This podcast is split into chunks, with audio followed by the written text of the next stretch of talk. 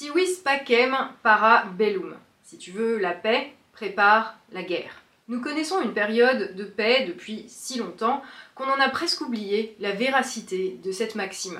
Notre pays se retrouve aujourd'hui au-devant du fait que les relations internationales conditionnent tout le reste, et que, si l'on veut la paix et la prospérité, alors il faut être fort, puissant, pour avoir les moyens de les imposer. À l'annonce de l'invasion de l'Ukraine par la Russie le vingt-quatre février dernier, beaucoup d'entre nous avons été sous le choc. Et au-delà de la condamnation que nous inspire cette agression sur l'Ukraine de la part de l'État russe, c'est une source d'inquiétude. D'inquiétude immédiate d'abord, concernant notre propre sécurité. Est-ce le retour de la guerre sur un territoire qui n'en a plus connu depuis la Seconde Guerre mondiale ? Certes, dire cela serait oublier que l'ex-Yougoslavie, au lendemain de la guerre froide, a connu un conflit armé d'une durée de dix ans, dans le cadre duquel la Serbie a d'ailleurs été bombardée par les troupes de l'OTAN lors de l'opération Force Alliée de mille neuf cent quatre-vingt-dix-neuf. Il n'en reste pas moins que c'est le choc et la sidération face à cette guerre que beaucoup n'avaient, malgré les avertissements de nombreux experts en géopolitique ces dernières années, pas vu venir.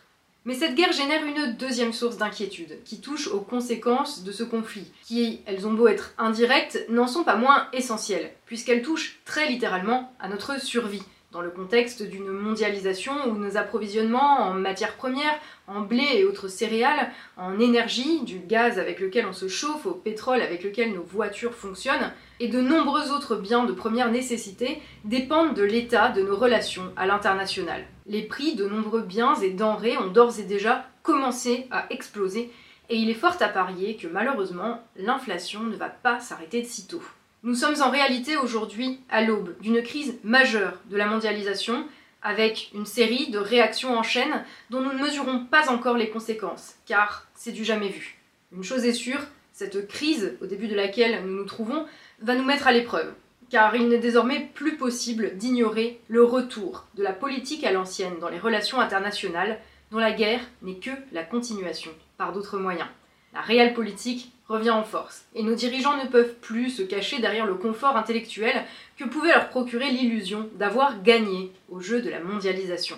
Cette crise qui vient sera un test pour nous, pour la France. Sommes-nous capables d'être indépendants ? Sommes-nous encore capables de produire tout ce dont nous avons besoin, de relocaliser au maximum notre production afin de manger, se soigner et assurer notre sécurité ?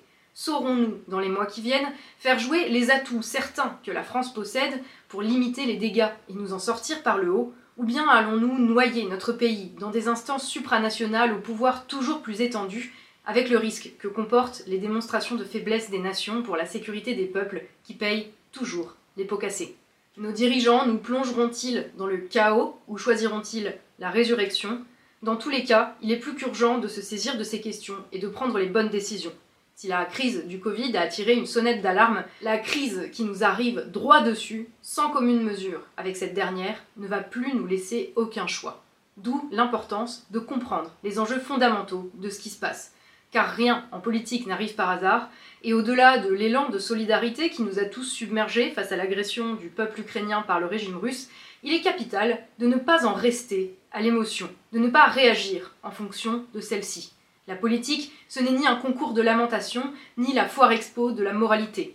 Dans la résolution d'une crise, c'est le recul, la compréhension de ce qui se joue qui fait la différence, afin de pouvoir réagir en prenant des décisions éclairées, rationnelles, à même de garantir l'intégrité et la stabilité de la nation, de son territoire et de ses gens, dans un monde en plein bouleversement géopolitique. Ici, nous n'allons donc pas nous lamenter sur le sujet, mais tenter de regarder le problème en face, et de voir peut-être un peu plus loin, afin de comprendre les enjeux et tenter d'esquisser une réponse politique pertinente, garantissant notre sécurité collective, afin que, pourquoi pas, la France puisse un jour redevenir la voix de la raison. Et pour en discuter ici, je reçois Georges Kuzmanovic dans cet entretien, tourné le trois mars deux mille vingt-deux.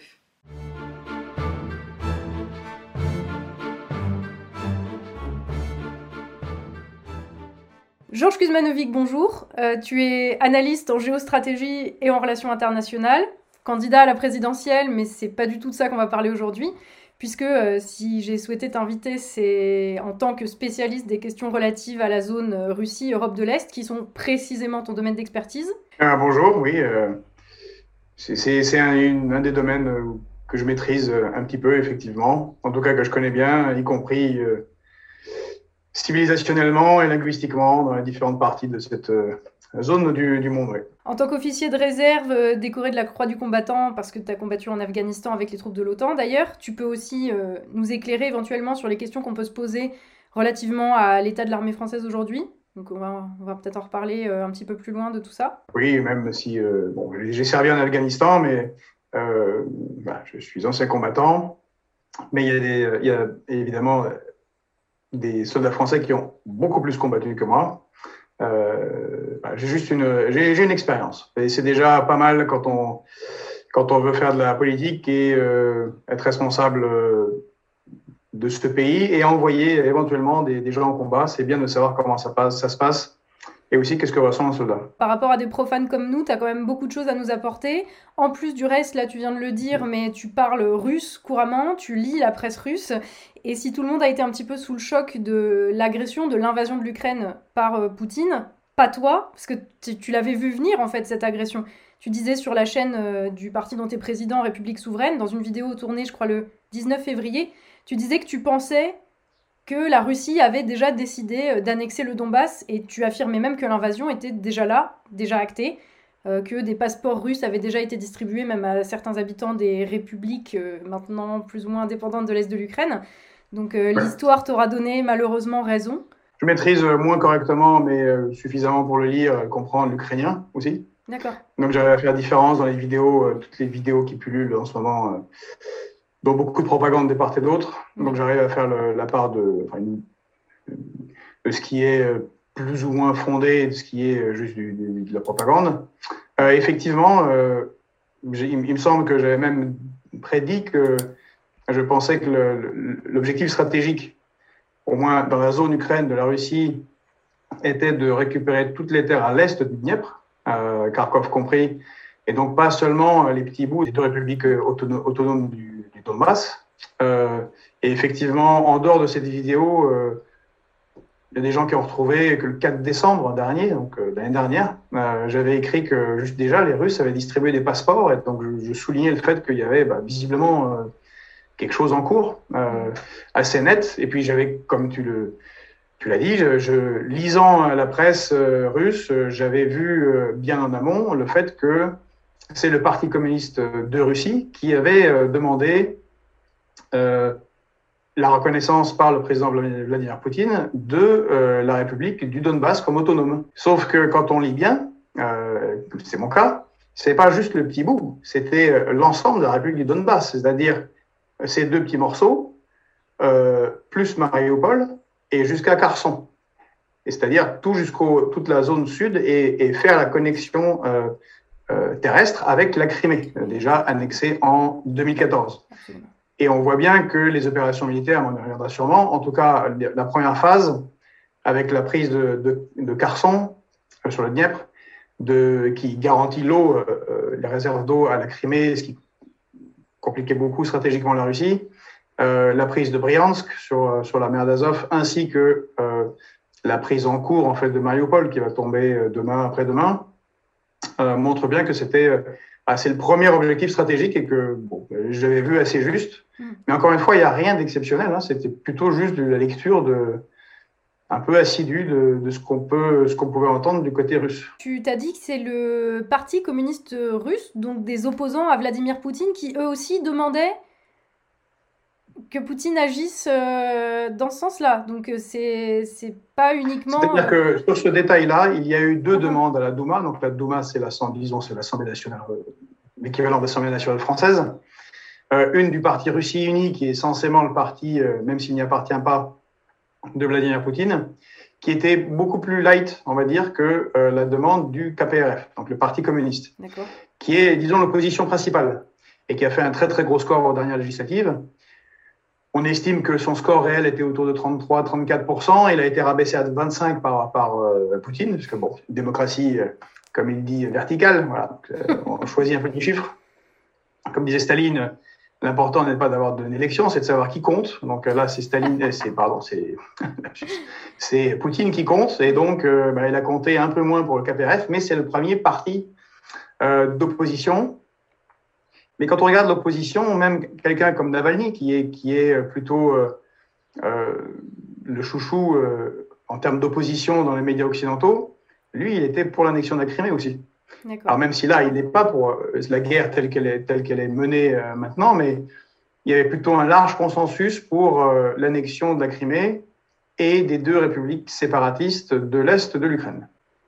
Ok, donc effectivement, c'était pas une surprise, en tout cas pour les, les gens un petit peu, euh, un petit peu informés, un petit peu assidus de ce qui se passait là-bas. Surtout, euh, on en reviendra sur les questions profondes et, et moi, ça ouais. m'a beaucoup surpris en fait. Enfin, peut-être je peux, je peux, je peux, je peux le dire maintenant puisque Bien ça sûr. fait sens. Euh, j'ai, j'ai quand même été assez surpris par euh, une sorte d'aveuglement de l'Occident. Alors, les États-Unis euh, ont alerté qu'il y avait des mobilisations de troupes. Peut-être à cause de l'histoire, un peu comme l'histoire de Pierre et le Loup, parce que les Américains ont beaucoup trop souvent annoncé des choses qui n'étaient pas vraies. Je pense à Colin Powell avec les, sa petite fiole, sa fiole au Conseil de sécurité de l'ONU et, et les armes de destruction massive en Irak. Ben, on les a moins crus. Euh, alors que, bon, objectivement, ils avaient raison. Mais c'était de, la, de l'analyse, a priori, satellite, de mouvement de troupes. Mm. Mais ce qui n'a pas été pris en compte, c'est ce que j'ai dit. Donc, à, à, un peu avant, deux, trois semaines avant la... la, la L'invasion, ben c'est cette résolution de la Douma. Euh, plusieurs mois avant, c'était la distribution des passeports. Mais encore plus, on a, étonnamment, on ne s'est pas rendu compte qu'en deux mille quatorze, avec les premières sanctions après l'annexion de la Crimée, euh, l'économie russe a été sauvée par son voisin chinois, en passant des accords euh, assez massifs dont on pourra parler. Oui.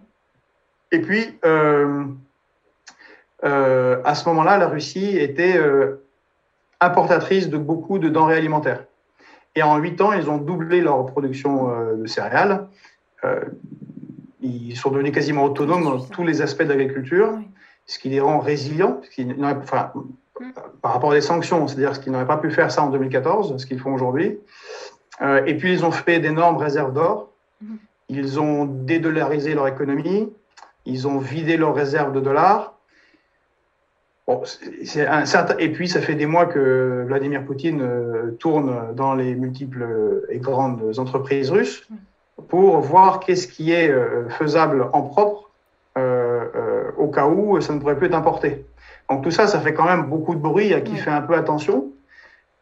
Et pourtant, j'étais en campagne présidentielle, des, des, des sujets en France, donc euh, c'était bien pas sûr. la focale euh, à cent pour cent sur le sujet, mais je me rendais bien compte qu'il se passe quelque chose. Et puis, le quatre février dernier, euh, Vladimir Poutine euh, va en euh, déplacement officiel à Pékin, rencontrer Xi Jinping, le président chinois, et il noue des accords colossaux économiques, bien plus importants que ceux qui ont été noués après la crise euh, de Crimée en deux mille quatorze pour sauver la Russie. Donc on voit qu'il y a une vraie préparation du côté russe mmh. pour ce qui allait être les sanctions. Donc quand on se prépare autant, bah, à un moment donné, au doigt mouillé normalement, mmh. même au doigt mouillé, hein, on, voilà, quand on est à la tête de l'État, on a beaucoup de gens qui suivent tout ça. Voilà, je trouve qu'il y a un peu une impréparation. Mais d'ailleurs, euh, t'es pas le seul. Enfin, je pense à des, à des personnalités comme euh, Henry Kissinger, qui pourtant, enfin que pourtant on ne peut pas accuser d'être, euh, d'être pro-Poutine, qui avertit depuis des années maintenant sur le risque d'escalade dans la région, sur ce que la Russie peut éventuellement être en train de préparer. En fait, c'est pas, euh, c'est pas si inattendu que ça. Le truc, c'est que c'est inattendu pour euh, Pour nous, pour les profanes qui ne connaissons pas le sujet comme tu le connais, avec euh, des médias qui ne sont pas particulièrement euh, intéressés par la question, visiblement, ils sont plus intéressés par d'autres questions euh, que, que par celle des relations internationales. Et, euh, et, et du coup, ben, c'est peut-être aussi ça qui, qui pose souci, je pense qu'on va y revenir, mais euh, c'est, c'est peut-être un petit peu ça euh, qui, qui pose problème aussi, c'est qu'on n'a peut-être plus vraiment conscience non plus Euh, du fait que les relations internationales avec nos voisins, euh, les, les, les, comment, les rapports de force économiques, politiques, militaires, géostratégiques, euh, impactent finalement euh, nos sociétés aussi. Et le truc, c'est que euh, là, j'ai l'impression qu'aujourd'hui, même au niveau des commentateurs, au niveau des politiques, des gens qui sont supposés donner des, apporter des solutions, en tout cas, on est vraiment dans la réaction... Euh, émotionnel, euh, tu vois, avec juste le choc, évidemment, et la sympathie et la solidarité avec un peuple agressé, ce qui coule de source, c'est normal en fait, mais Mais ça suffit pas à apporter une réponse politique, en fait. J'ai même, je sais pas, j'irais peut-être jusqu'à dire que l'émotion, dans ce genre de cas, elle est l'ennemi euh, de ce qu'il faut faire. Donc, euh, c'est, c'est le but, d'ailleurs, de, de cette vidéo, et c'est pour ça que c'est toi que j'ai invité, et que et c'est, c'est vraiment, c'est un honneur de, de te recevoir sur la chaîne. Euh, c'est Merci. Parce que... Euh, un honneur pour moi. Bah, euh, du coup, partagé, dans ce cas. Mais vraiment, parce que... Euh, Enfin, j'ai regardé un petit peu tes interventions sur le sujet, tes différentes interventions, tes vidéos, et cetera. Et j'ai l'impression que, que tu as quelque chose à apporter qui est de l'ordre de l'analyse, pas froide, mais euh, avec du recul, et qui permet en tout cas d'esquisser une solution. Parce que de toute façon, il faut regarder la situation et regarder le problème avant de pouvoir le résoudre. Donc, euh, donc voilà, euh, bah déjà... Si... Euh, ce que tu as dit sur Kissinger est, est, est assez important. Alors, on va sûrement revenir sur les causes euh, du conflit euh, profondes. Mais en dehors de Kissinger, il y a quelqu'un qui est très célèbre, c'est Zbigniew Brzezinski, euh, connu des spécialistes, qui a écrit un très très grand livre de, de géopolitique qui s'appelle Le Grand Échiquier, et qui a été conseiller des présidents américains de Jimmy Carter jusqu'à Barack Obama. Bon, et c'est un très très grand opposant à la Russie.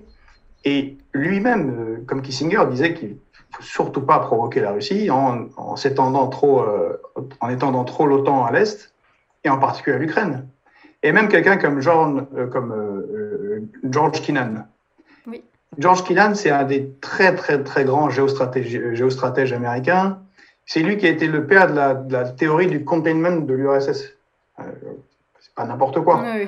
Et lui-même prévenait euh, du risque, et il prévenait dès la fin des années quatre-vingt-dix du risque de poursuivre cette, cette course à l'escalade avec la, avec la Russie, et que ça allait conduire à une, à une catastrophe. Donc, euh, effectivement, on y est. Alors, comme tu le dis, bien évidemment, euh, les images sont choquantes, il y a des civils qui meurent, enfin, toutes les guerres sont, sont abominables, mais celle-ci l'est encore plus, c'est, c'est, c'est, le, c'est, c'est le mort kilométrique, c'est, c'est comme ça. Euh, on est toujours plus affecté par euh, des morts qui arrivent dans son espace euh, culturel et civilisationnel. Bon, là, ça se passe en Europe, c'est une guerre de grande ampleur. Euh, Des, des civils sont touchés, il y a, il y a des combats. Euh, donc, il y a une émotion. Mais au niveau des dirigeants, de ceux qui décident et ceux qui pensent l'avenir, parce qu'il faut trouver un avenir à cette, suite à cette crise, euh, il faut évidemment être beaucoup plus, euh, je ne sais pas si c'est froid, mais euh, réaliste euh, et, et réfléchir aux solutions euh, très concrètes.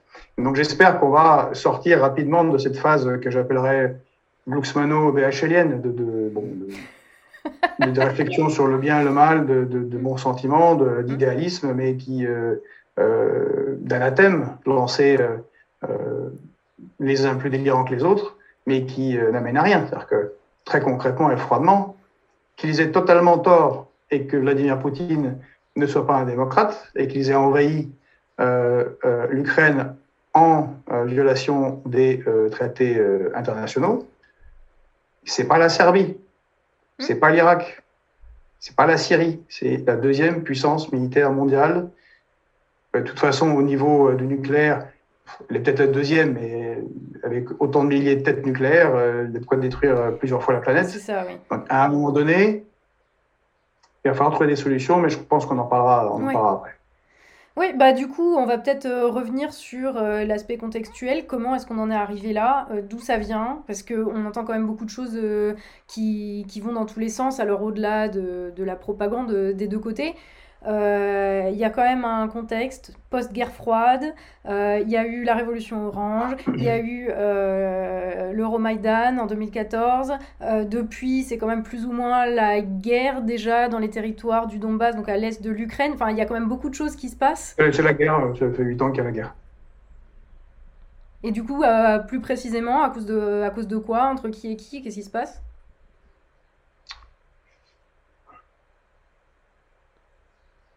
J'aspire parce que je ne sais pas par quel bout euh, prendre oui. le, le, le sujet. On va peut-être revenir à, euh, la, à la dix-neuf cent quatre-vingt-onze, à post-guerre froide, hein, ceci dit, c'est peut-être le, le point de départ. Euh... Bon, on, on va aborder euh, ça, mais je pense que là, ce qui se joue, c'est quelque chose de beaucoup plus profond mm. et qu'on est dans un moment de, de changement radical du cours de l'histoire du, du monde. D'accord. Comme c'est arrivé de nombreuses fois dans notre histoire, et que ce qui se passe là a des causes conjoncturelles, des causes profondes, des causes locales, mais ça nous parle, euh, il se passe autre chose. Et ce qu'il se passe, c'est que nous sommes dans un monde, nous sommes dans la mondialisation, telle qu'elle est euh, issue de l'effondrement de l'U R S S en mille neuf cent quatre-vingt-onze. Donc ça, ça a été un moment géopolitique assez fondamental, donc la fin de la guerre froide telle qu'elle existait à ce moment-là, et euh, la mise en place de l'hégémonie états-unienne, tant militaire qu'économique. Militaire, entre autres par, par euh, son bras armé en Europe, l'OTAN, mais par le fait que euh, bah, les États-Unis, depuis cette époque, ont la moitié du budget militaire mondial, et qu'avec leur, leurs alliés de l'OTAN, ou pas de l'OTAN, hein, par exemple l'Arabie Saoudite n'est pas dans l'OTAN, mais a un budget de quatre-vingt-six milliards de dollars euh, par an, euh, euh, ont euh, à peu près soixante-quinze pour cent du budget militaire mondial. Ça a été l'époque de la thèse des, de, de, de Fukuyama, le, le, qui écrivait, euh, et pas Fukushima, on fait des, des erreurs des fois, donc c'est bien Fukuyama, euh, de Fukuyama, Fukuyama, on parlait de la fin de l'histoire. Mm. Donc on a une fin de l'histoire, euh, les guerres, euh, la fin de la guerre froide, euh, affrontement communisme-capitalisme, le capitalisme a gagné, le monde libéral, et va s'installer une mondialisation heureuse. C'était ça la thématique. Mm. Sauf que cette mondialisation heureuse euh, s'est faite quand même considérablement sous euh, le, le, le, l'hégémonie des États-Unis. Voilà. C'est là qu'est, qu'est né le concept aux États-Unis de nation utile, qui est assez dangereux comme concept. Hein. La dernière fois que ça a été, ça a été évoqué, euh, bon, ça n'a pas très bien tourné en Europe, euh, mais c'est un concept tellement fréquent que même Barack Obama... Euh, euh, le président américain le plus sympathique, avait fait son discours euh, euh, aux armées à West Point en deux mille quinze, à l'école, l'école des officiers de l'armée de terre américaine, donc en parlant de, de nation utile, et que le, le rôle, du, en gros, le rôle des États-Unis dans le monde, eh ben, était de le réguler et euh, d'être le, le, le sorte de gendarme. Bon. Euh, en mille neuf cent quatre-vingt-onze et dans les années quatre-vingt-dix, euh, la méga-puissance U R S S est complètement ravagée, c'est détruit, la population russe euh, s'effondre de dix millions, de dix millions d'habitants, je ne sais pas si on se rend compte, euh, tout est en déliquescence. Pour, les gens ne peuvent pas se rendre compte de ce que c'est, moi, je, moi j'ai, j'ai, j'y ai vécu, j'ai passé du temps à cette époque. Il faut imaginer Moscou, euh, la, la capitale, avec plusieurs dizaines de milliers de, chi- de meutes de chiens loups qui se baladent dans la ville. Dans, la, dans les rues Même dans les rues, oui, oui, des, des meutes de, de loups, euh, enfin de chiens loups, t'as des gros chiens, des genres de bergers allemands gigantesques, qui se baladent, euh, qui vivent dans la ville, euh, des assassinats, des, des explosions de gazoducs dans la ville, enfin des trucs fous, un, un effondrement, les, les chaussées défoncées, euh, le chaos, une corruption de, d'en haut en bas euh, extrême, et au bord de l'effondrement de, de même de l'État, mm.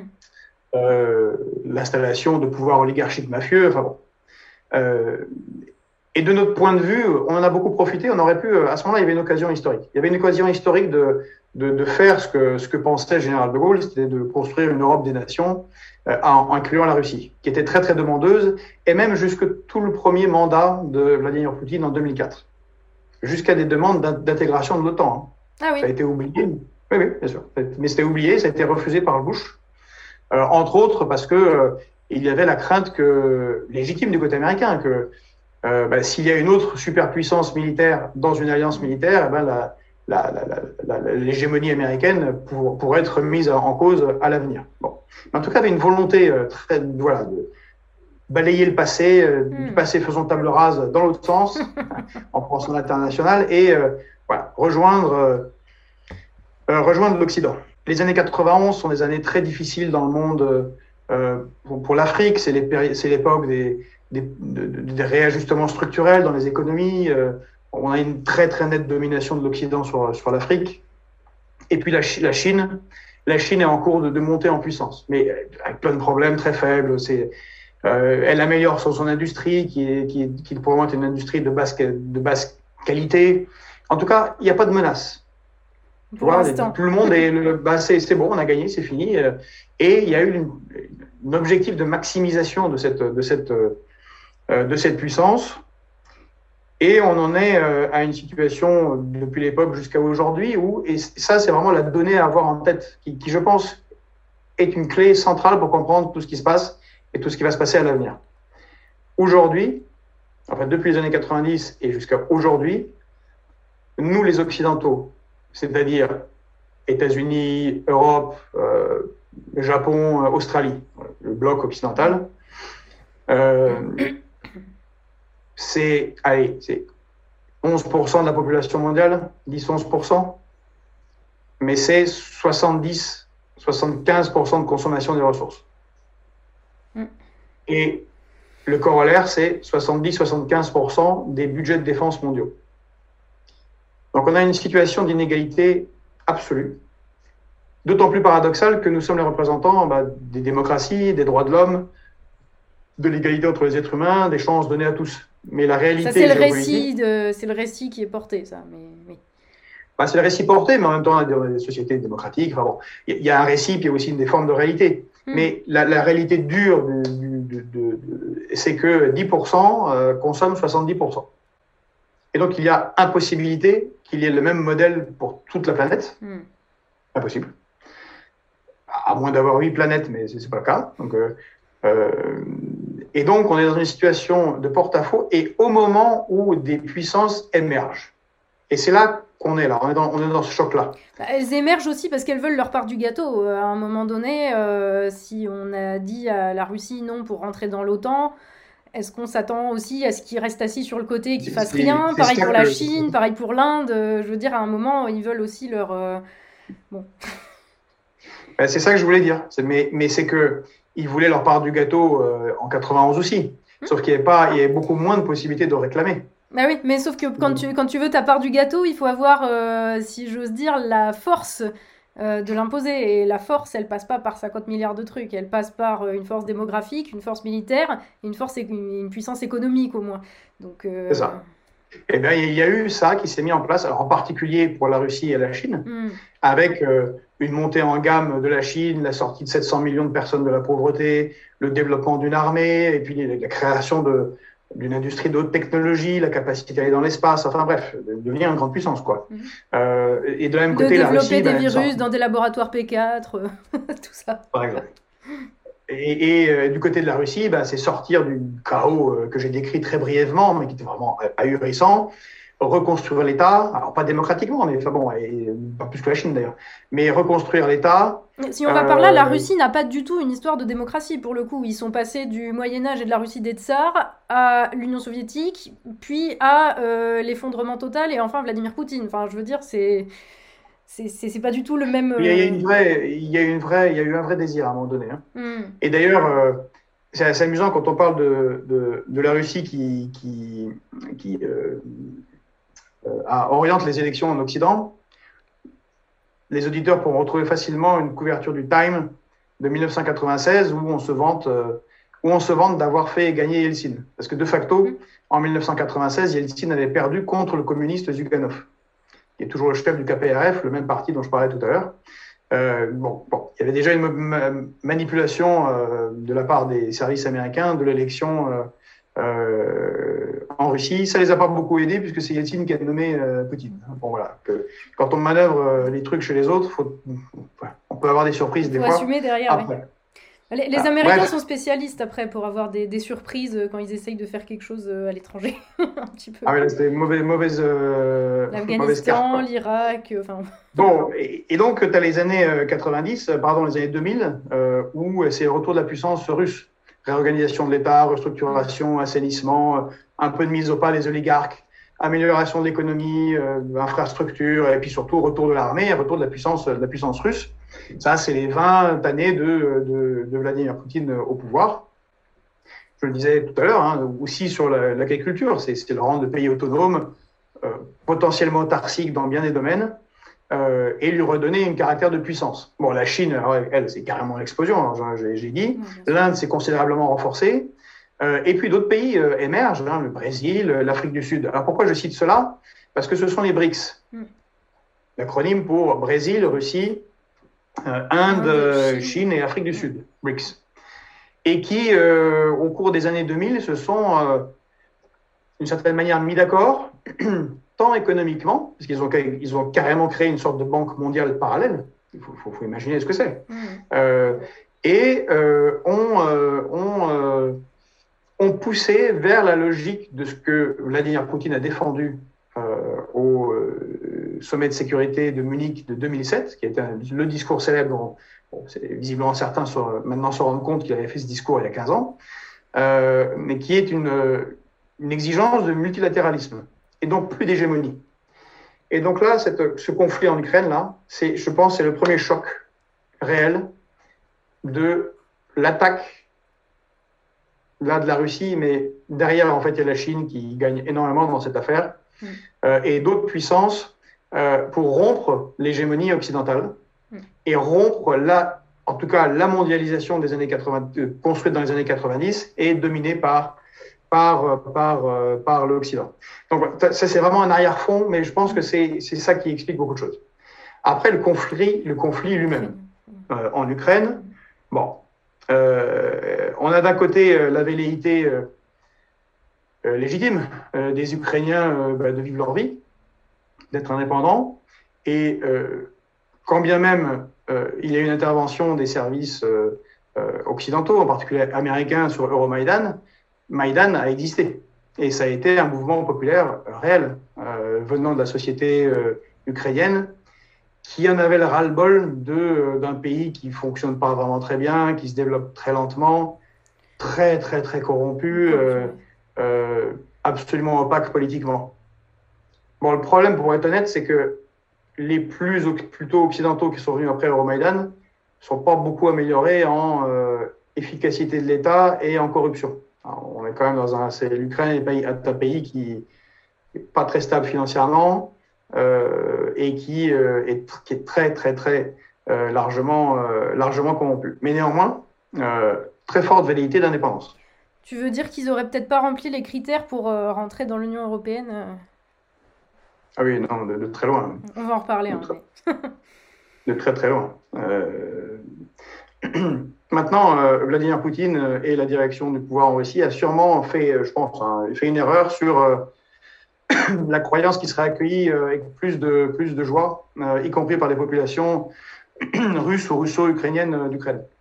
Bon, on verra ce que sera la suite, mais je pense que là, ils, ont une, ils subissent une défaite assez euh, symbolique, euh, assez importante. En même temps, on, on a, donc, au moment où il y a, il y a, il y a la crise de, de, de, de Romaïdan, on a euh, l'annexion euh, de la Crimée par la Russie,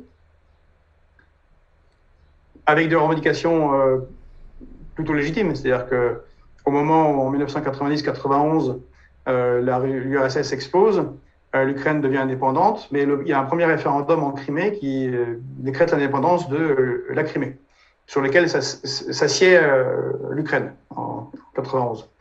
Euh, et puis, euh, la Crimée était une, euh, appartenait à la, fédération, enfin, à la République de Russie dans euh, l'Empire euh, soviétique. Euh, elle avait été rattachée par Khrouchtchev, le, le grand, un, des, un des grands dirigeants de l'U R S S, lui-même ukrainien, à, administrativement à l'Ukraine. Ce qui a créé ce pataquès euh, considérable, mais euh, qui a été la justification euh, de la Russie pour intégrer la Crimée. Euh, les Ukrainiens considèrent que la Crimée est ukrainienne. Et donc, sur leur carte, c'est toujours la Crimée est intégrée, et marquée comme occupée par... par par l'Ukraine et euh, n'est pas reconnue par nombre, enfin, cette annexion n'est pas reconnue par nombreux pays, en particulier les États-Unis et l'Europe. Mm. Donc là, on a aussi un, un élément de conflit. Euh, de la même manière, à l'Est, on a les deux républiques qui se sont euh, autocréées, mais parce qu'elles sont en conflit ouvert avec, euh, avec l'Ukraine, enfin avec le gouvernement ukrainien, pas avec l'Ukraine, euh, gouvernement ukrainien qui, à un moment, en deux mille quatorze, était... Euh, quoi qu'on en dise, même si aujourd'hui Vladimir Poutine exagère totalement, et c'est un peu ridicule, ses propos sont largement ridicules, mais en deux mille quatorze, il y avait une présence de, de partis nazis, euh, ou plutôt néo-nazis, euh, comme étant des exactions. Pas juste de partis, délires... même des milices, quoi. Enfin, le, le bataillon Azov, là... En... Oui, il existe toujours le bataillon Azov, oui, mais c'était beaucoup plus fort. Ils avaient, une, mmh. ils avaient une prégnance beaucoup plus forte dans la police, dans l'armée, dans, dans des instances politiques, il y avait des... Des, des, des, il y a eu plein, plein d'assassinats en Ukraine. Euh, des, enfin bon, il, c'était une très, très mauvaise période. Donc ça, c'était il y a huit ans. Et, enfin, qu'on remette bien le truc, c'était il y a seulement huit ans. C'était huit ans, oui. Et, c'est fou. Exactement, c'était huit ans, oui. oui. Non, tout ça, c'était passé sous silence. Il y a eu euh, le célèbre événement du... Euh, du massacre d'Odessa, où cinquante personnes, enfin quarante-huit personnes sont mortes, euh, brûlées, euh, tabassées. Bon. Euh, le, le fait est qu'à l'est de l'Ukraine, donc dans ces deux républiques indépendantistes, de Luhansk euh, et de Donetsk, on avait euh, euh, des populations plutôt euh, russes qui se sont euh, révoltées contre euh, l'oppression qu'elles ressentaient, qui n'était pas plus, qui n'était pas seulement ressentie, qui était réelle. Mmh. Et on a eu des propos très très graves. Donc le premier président euh, Euh, nouvellement euh, de la Nouvelle-Ukraine, Poroshenko, qui a tenu des propos abominables. Et donc, se sont créés, en fait, ces, ces deux républiques, depuis huit ans, sont, ne font pas partie de l'Ukraine. C'est, c'est très, très formel. Elles, elles fonctionnent de manière totalement autonome. Euh, il faut dire qu'il y a eu un million de réfugiés euh, russes d'Ukraine qui sont partis s'installer en, en, en, en Russie. Donc, ce qu'on voit là, dans les, en ce moment, on est déjà à un million quand même de réfugiés ukrainiens partis vers, vers l'Ouest. Mais on s'était assez peu intéressé aux millions qui avaient fui déjà en deux mille quatorze. Donc, ouais, c'est un conflit de longue date, c'est pas juste euh, la semaine dernière. Et puis, euh, il s'est prolongé pendant huit ans. Depuis huit ans, il y a une ligne de front hein, dans, en, en Ukraine, une guerre entre euh, fratricides, quoi, euh, euh, qui a fait quand même quatorze mille morts, euh, dont beaucoup de civils, euh, et du côté des populations euh, euh, russophones. Bon, ça, ça aussi, c'est un élément quand même important de conflit. Et c'est ce que je disais tout à l'heure, c'est ce qui incite la Douma à demander l'indépendance de toute cette région. Okay. Après, on a euh, euh, d'autres, euh, d'autres euh, problématiques, c'est que il faut dire la réalité des choses. Vladimir Poutine et la direction de la Russie n'ont jamais ac- acceptent pas tellement en fait l'existence de l'Ukraine telle qu'elle est. D'ailleurs, le projet politique euh, global dans la zone de Poutine. Enfin, on dit toujours Poutine, enfin, du, du régime russe, et la réintégration des populations euh, russes, avec leur petite euh, originalité, tant biélorusse que ukrainienne, à la Russie. Je Poutine pense... l'a dit même euh, texto, il a dit euh, l'Ukraine, ça n'existe pas, quoi. C'est, enfin, dans le récit euh, de, de... Oui, mais je n'invente rien. Hein, c'est, enfin, c'est, c'est, c'est vraiment, pour lui, l'Ukraine n'existe pas, n'a aucune euh, valeur, aucune légitimité, enfin, c'est, on ne reconnaît même pas l'existence de l'Ukraine, quoi. C'est pire que ça, c'est-à-dire que l'Ukraine est une création complexe. L'Ukraine a eu, je crois, avant dix-neuf cent quatre-vingt-onze, moins de trente ans, trente années d'existence, et dans des frontières très, très complexes, très diverses. Mmh. Euh, euh, dans les discours de Poutine, et pas seulement les récents, hein, fréquents, il, il, lui, il considère que cet amalgame qu'est la, l'Ukraine contemporaine est une trahison des bolcheviques et de Staline, parce qu'ils ont accroché à l'Ukraine des morceaux de l'Ouest, mmh. qui ne faisait pas partie euh, de l'Empire russe, en particulier la, la, la, la région de, de, de Lviv, mais aussi euh, des régions euh, euh, qui, à la suite de la Deuxième Guerre mondiale, ont été coupées de la Hongrie et de la Roumanie et rattachées à, à, à l'Ukraine, qui sont quelque part toujours revendiquées par la Hongrie et la Roumanie. Mmh. Et puis historiquement, ouais, il y a toujours plus ou moins euh, aussi un conflit, euh, même vis- entre la Russie et l'Allemagne ou l'Autriche, enfin l'Empire austro-hongrois à l'époque, où il y a toujours eu un petit peu le, le conflit d'appartenance, quoi, pour savoir qui avait, euh, qui, qui avait le, le, la garde, si j'ose dire, de telle et telle euh, région de l'Ukraine. Et c'est... ça vient de loin, quoi, aussi. C'est pas... Et bien justement, ça vient de loin. Et donc, euh, on... cette région de Lviv était très fortement... Euh... sous influence, bah, comme tu le dis, à un moment donné, euh, austro-hongroise, mais polonaise.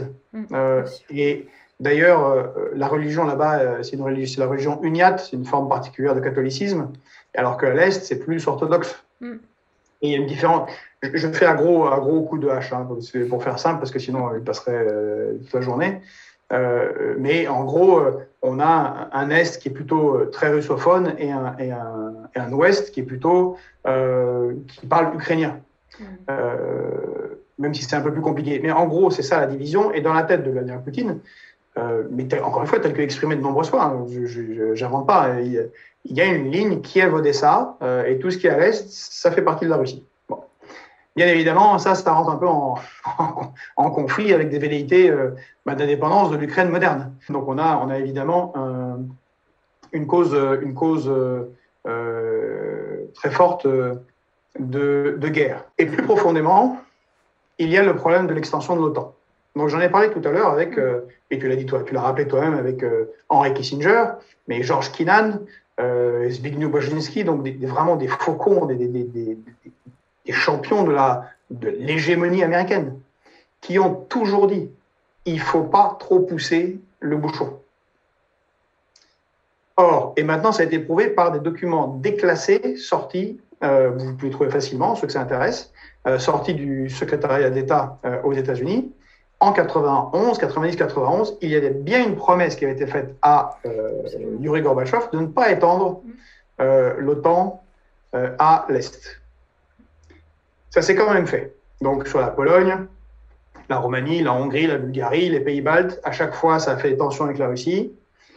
Et pourtant, je répète, au début et jusqu'en deux mille quatre à peu près, donc premier mandat de Vladimir Poutine, il y avait des velléités de, allez, si, si, si y avait un grand bloc euh, européen, euh, sous l'OTAN, euh, incluant, incluant la Russie. On, ouais. on va préciser juste parce que je vois déjà venir, euh, vu les, les, les temps qui sont euh, ceux dans lesquels on vit aujourd'hui, euh, il ne s'agit absolument pas d'excuser le massacre, les invasions euh, et autres crimes euh, de guerre euh, qui sont actuellement commis. Il s'agit de comprendre, encore une fois, la situation pour pouvoir avoir une vision d'ensemble et comprendre comment mieux régler le problème et s'en sortir par le haut sans que ça fasse péter toute la planète.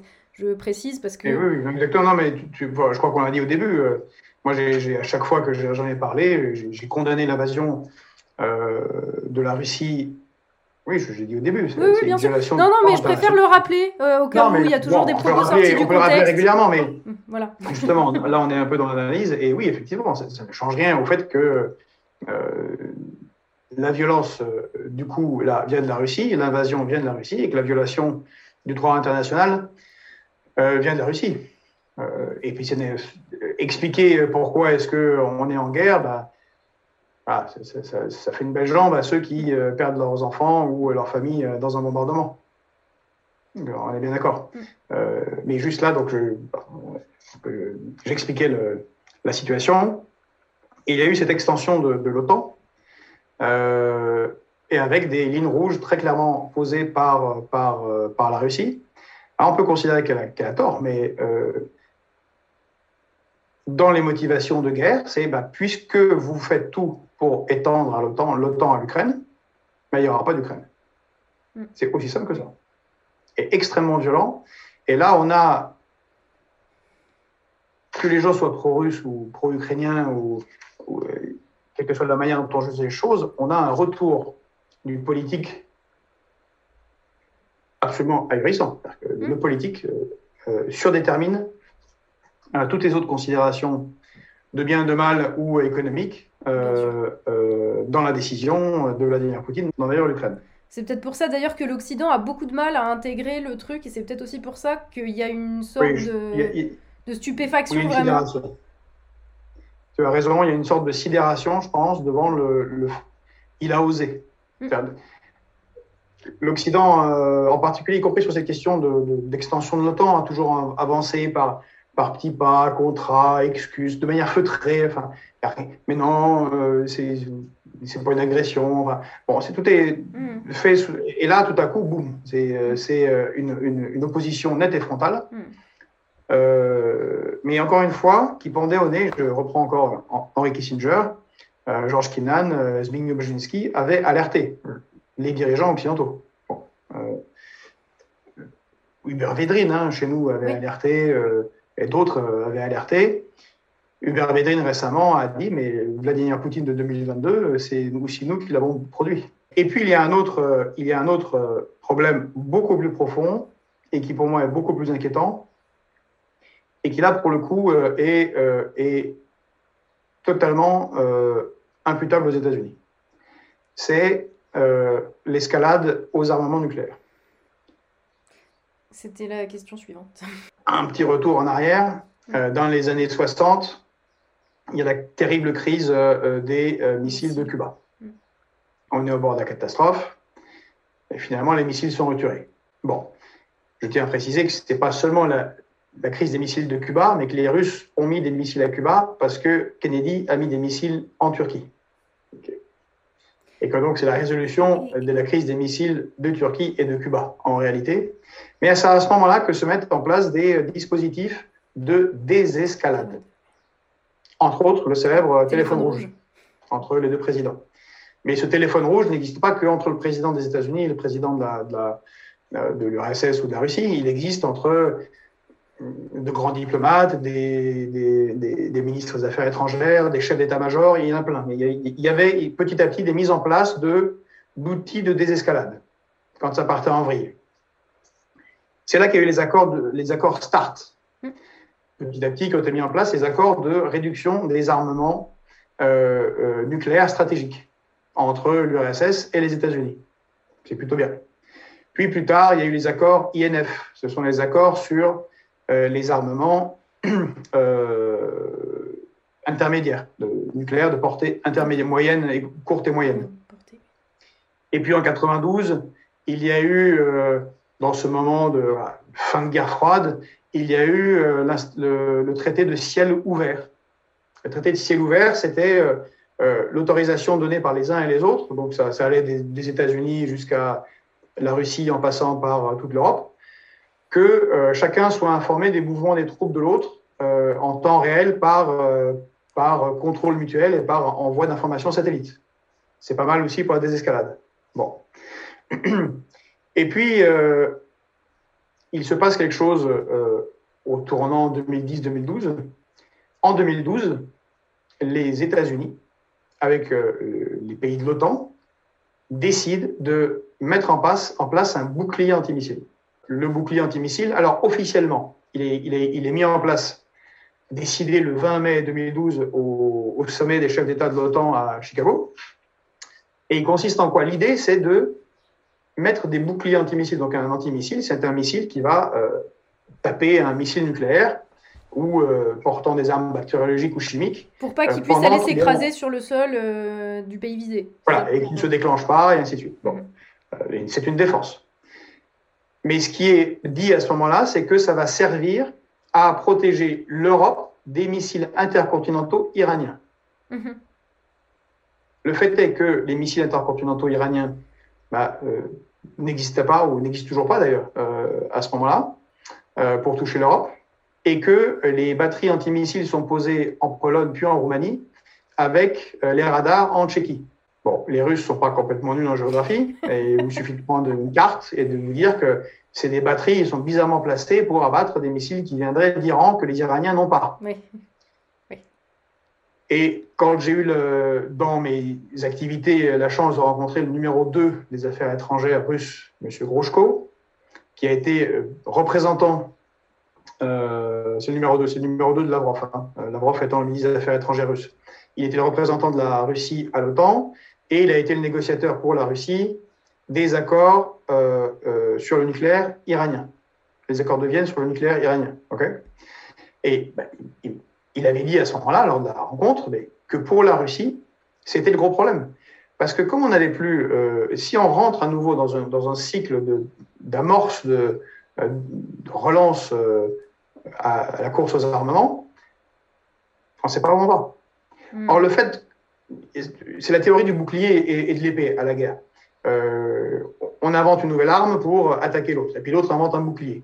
Donc là, quand tu as un bouclier antimissile, eh bien, il faut le contourner pour garder le, la, le, le, la capacité de dissuasion nucléaire pour la Russie. Donc, qu'est-ce qu'ils ont fait?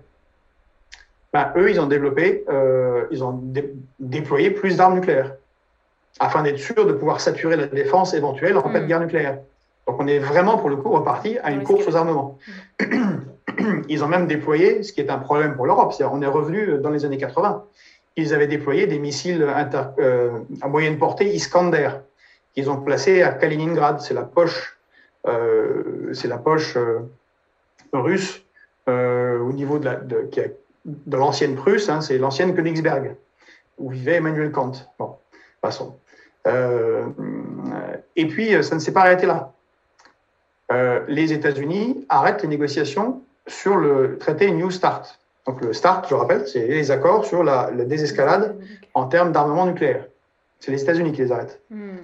Euh, ils sortent des accords I N F. Bon, à chaque fois, les Russes sortent derrière, hein, ils sortent de tous les accords. Donc chacun se remet à, à empiler des têtes nucléaires, les unes sur les autres. Euh, en deux mille vingt ou deux mille dix-neuf, ils sortent, les Américains sortent du traité de ciel ouvert. Et puis, euh, sous, euh, et tout ça se fait, sous, euh, entre autres, hein, pas mal sous, sous Trump, hein, vous remarquerez. Euh, bon, pas deux mille douze, deux mille douze, deux mille douze c'est Obama, donc Obama. Il, on voit qu'il y a une continuité. Et sous Trump, euh, il y a aussi la sortie euh, du, euh, du, du traité de, de Vienne euh, sur le nucléaire euh, iranien. Vous vous en souvenez ? euh, Unilatérale, après quinze ans de négociations, où avaient participé bah, les Iraniens, Les, les Américains, les Russes, les Chinois, les Japonais, les Français, les Anglais, les Allemands, tout le monde s'était mis d'accord au bout de quinze ans, hop, les États-Unis sortent. Donc les Russes, ils se trouvent avec une, une, la première puissance militaire qui sort de tous les traités de désescalade, mm. de tous les traités de réduction euh, des armements nucléaires, et y compris euh, des traités, euh, euh, enfin des accords internationaux euh, pour le non-développement des armes enfin, nucléaires en, en, en, en Iran. Bon, quelles, quelles conséquences euh, voulez-vous que ça ait ? La conséquence, c'est qu'ils euh, mm. se mettent dans des postures de plus en plus bellicistes, y compris, y compris sur le nucléaire, comme on l'a vu avec euh, la déclaration récente de Vladimir Poutine. Et donc là, on a un niveau de danger qu'il faut prendre au sérieux, parce que je sais bien, comme tout le monde, qu'une guerre nucléaire, c'est, c'est, c'est, c'est fini. On, on, on disparaît tous. Même, même les insectes. C'était, euh, c'était, c'était ma question, en fait, pour, pour la suite. Est-ce que tu penses que là, à ce stade où on en est, il y a un risque pour notre sécurité ? Il y a un risque d'une explosion nucléaire ? Il y a un risque que euh, Poutine envoie euh, un de ces satans là, euh, qui euh, peut faire péter cinquante fois la planète ? Enfin, euh, tu vois, il y a un récit... Euh, où... Est-ce que tu penses que Poutine est fou et, et qu'il est prêt à tout, qu'il n'a rien à perdre et qu'il est capable de ça ? Je ne suis pas du tout pour la psychologisation. Mais... Poutine n'existe pas tout seul, Hitler n'existe pas tout seul, et personne n'existe tout seul. C'est un État, ce sont des centaines de gens. De toute façon, le, le tir nucléaire en Russie implique trois personnes. C'est ça. Et il n'est pas, pas tout seul. Tout, c'est, Poutine ne peut pas faire péter le truc tout seul. Il y a quand même deux autres personnes non, avec lui. Il ne peut pas lui. se réveiller au milieu de la nuit et dire, oui, tiens, voilà. Ils m'en mettent tous, je bombarde. En France, bon, le feu nucléaire, c'est le président de la République, mais... Il y a des procédures, c'est justement, euh, l'idée, c'est, c'est, pas tombe, c'est pas que ça tombe dans les mains d'un, d'un zinzin. Ouais. Et le problème n'est, n'est pas là. Pour moi, le problème principal n'est pas de se poser la question ah, « est-ce que Vladimir Poutine va, va tout raser ?» Ça n'a pas de sens, en fait. Bon, il, en soi, ça n'a jamais aucun sens. Mais je, je pose la question parce qu'elle est vraiment omniprésente. Hein. C'est... Oui, mais elle est omniprésente, mais il faut se poser la bonne question. La bonne question, et moi, ce qui, ce qui est inquiétant, c'est que, euh, d'autant plus si les Russes ont des difficultés militaires sur le terrain, si l'opération qu'il a visée est en voie d'échec ou échoue,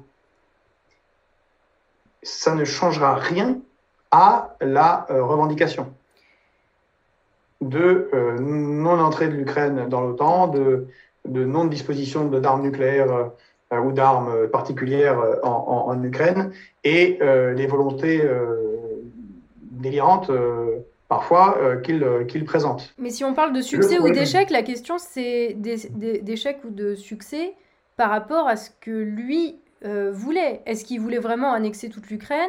Est-ce qu'il voulait, euh, est-ce qu'il était dans la posture maximaliste du gars qui va attaquer toute l'Ukraine pour, en sachant très bien qu'il va récupérer que l'Est à la fin et que c'était exclusivement ce qu'il voulait ? En fait, qui dit... Enfin, comment on sait aujourd'hui ce que Poutine veut ? D'ailleurs, c'est très compliqué parce qu'on n'a même pas... Enfin, moi, j'ai même pas réussi à trouver aucun de ses discours euh, traduits euh, pour, pour comprendre un petit peu euh, quel, quel était son but, en fait. C'est, c'est quoi son but à Poutine à l'heure actuelle ? ah, Alors, il y a vraiment, vraiment plusieurs questions, mais je reviens sur la question du nucléaire. Oui, pardon. Le gros problème réel est lié à tout ce que je, je t'ai dit sur la, l'évolution des accords internationaux sur le nucléaire. Aujourd'hui, on a dix fois moins de moyens de désescalade qu'à l'époque de Brejnev. Mmh. À l'époque du bloc contre bloc, U R S S communiste, Brejnev, tout ça, guerre d'Afghanistan, pardon, euh, Occident qui s'y oppose, on avait dix fois plus d'outils, d'instruments, de gens impliqués dans la désescalade. Mmh. On n'a plus. Or, depuis, beaucoup, beaucoup d'armes nucléaires se sont automatisées dans les déclenchements de tir. Ça, c'est une vraie inquiétude. C'est-à-dire qu'il n'y a plus d'humains euh, qui, qui est censé... Il y en a moins que dans les années soixante-dix. Quand les tests ont été menés aux États-Unis euh, en conditions réelles pour ceux qui devaient tirer les missiles nucléaires des silos, ben, elle a été montrée, alors que ce sont des gens surentraînés, surchoisis, surpatriotes, euh, prêts à tout. Euh, ils, recevent, ils, est, ils sont enterrés dans leur bunker au fin, au fin fond de la Terre, et euh, sous des centaines de mètres, et euh, ils ont leur missile à côté d'eux, et euh, ils reçoivent... Tout ça, tout se ferme, ils reçoivent l'ordre en disant bah, « ça y est, on a subi une attaque, euh, vous devez riposter mmh. », ah ben, quatre-vingts pour cent ne ripostaient pas. Mmh. Parce qu'il y a ce truc humain de… En fait, en fait c'est dingue, je vais appuyer sur un bouton et les cent millions de personnes qui vont mourir. Donc, mmh. qui, qui, euh, et c'est pour ça, même les gens les plus déterminés, y compris euh, au niveau de l'État russe, tout le monde comprend bien ce que ça veut dire. Mmh. Et puis avant la guerre, avant une guerre nucléaire, il y a bien des moyens de rétorsion, et je pense qu'on, qu'on y viendra, qui seront mis en œuvre euh, par, par la Russie, ou des conséquences de nos propres sanctions. Euh, mais voilà, le danger, et je pense qu'il est extrêmement important. Et je salue, pourtant je suis en conflit avec lui sur bien des sujets, euh, Jean-Luc Mélenchon, il est absolument impératif qu'il y ait deux choses. Un grand, euh, une grande conférence pour la paix, la sécurité et les problèmes des frontières en Europe. Car comme il l'a dit plusieurs fois, on le disait déjà en deux mille dix-sept, euh, l'U R S S s'est effondrée, c'est comme un empire, euh, il y a un changement radical de l'organisation du monde, il, il n'y a jamais eu de grande conférence pour régler les différents problèmes, jamais. Mmh. Et on voit bien combien ça coûte de ne pas le faire. Mmh. Donc c'est vraiment quelque chose de très très important. Et oui, négocier, on négocie avec des ennemis. Les gens pourraient dire, mais ah bah non, on ne va pas négocier avec Poutine, il a envahi. Ben, si, on négocie avec des ennemis, on négocie avec les copains, on va boire un verre. Pas, pas forcément avec des ennemis, mais avec des gens qui ont au moins un intérêt divergent. Sinon, ça ne sert à rien de négocier puisque tu es d'accord. Voilà, c'est ça. Mais c'est souvent c'est quelque chose qui n'est pas compris. C'est, ah bon, on ne va pas négocier avec quelqu'un qui a un intérêt divergent. Ben si, justement, c'est, c'est, c'est exclusivement dans ce cas-là qu'on négocie. Le reste du temps, on, comme je, je le dis, on va boire un petit coup ensemble, entre copains et un peu autre chose. Bon. Euh, et l'autre chose, c'est réinitier au niveau international des accords de type START et I N F impliquant tout le monde pour réduire les armements nucléaires et mettre en place des outils de désescalade. Malheureusement, la crise internationale que l'on vit actuellement se fait dans un contexte qui est sûrement le pire en termes de inefficacité des outils de dés- désescalade. Voilà. Donc, euh, on verra ce que ça va... Euh, Où est-ce que ça va aller ? Maintenant, sur ta question pour, euh, pour l'Ukraine, euh, je pense que les objectifs sont, euh, sont en fonction euh, des, du, du succès des armes. Et je pense qu'il y a plusieurs objectifs, euh, dans, euh, un peu comme les poupées russes, là, les matryoshkas, en fonction de la réussite des plans. Mm. L'objectif euh, numéro un, qui est en cours de réalisation, c'est ce que je disais tout à l'heure, hein, c'est la conquête de la, toute la zone est et sud, euh, donc les deux républiques autonomes, Donetsk et Mariupol, Euh, Bryansk jusqu'à Kherson euh, et, euh, et la connexion avec la Crimée. Okay. Bon. Euh, éventuellement, la prise de Kharkov. Et donc, tout jusqu'à la, jusqu'au Dniepr. C'est la, c'est la grande rivière là, qui mmh. coupe comme ça l'Ukraine en deux. Euh, ça, c'est l'objectif un prime, disons. Euh, l'objectif deux, euh, ben, c'est la conquête de beaucoup plus lointaine, hein, jusqu'à sur la ligne. Donc, ce que j'avais évoqué, j'étais parmi ceux qui disaient, mais en fait, je vois bien que c'est quand même un objectif de guerre, donc euh, il va falloir s'y, s'y pencher, euh, qui est, euh, en gros, la ligne Kiev-Odessa. D'accord. Donc, y compris avec l'annexion d'Odessa, donc, qui est l'autre grand port sur la mer Noire, et la connexion territoriale avec la Transnistrie, qui est un autre territoire occupé par, euh, par la, la Russie en, en Moldavie. Okay. Ça, c'est localisé. Okay, ça, c'est l'objectif. Maintenant, il est possible qu'il y ait un troisième objectif. C'est ce que j'ai supposé dans l'article que j'ai écrit dans la revue politique et parlementaire, qu'il y a une volonté de retournement de la mondialisation. C'est, c'est pour ça que j'ai fait l'introduction au début en parlant de la mondialisation comme elle s'est construite dans les années quatre-vingt-dix et où elle va euh, actuellement et le, le refus euh, de nos, de, d'acteurs de plus en plus puissants qu'il y ait une hégémonie exclusivement occidentale. Okay. Euh, il suffit d'un geste de la Chine pour que ce soit totalement entériné. Mm. La situation, euh, et bon, ça va nous emmener euh, sur la question des autres, des autres conséquences, mm. mais il est possible que derrière... Et là, on n'aurait pas affaire à un fou, mais à un très très bon stratège. Ce qui est peut-être encore plus terrible.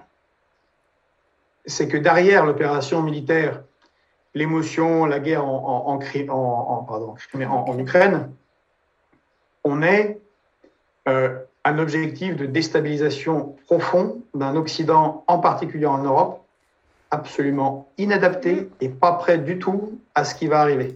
Et donc je pense qu'il y a, il y a un gros bras de fer qui se joue là dans les dix jours, dans les dix jours qui vont venir. Soit le all-in occidental des sanctions, parce qu'il y a aussi un... Bon, euh, je reprends la terminologie du poker.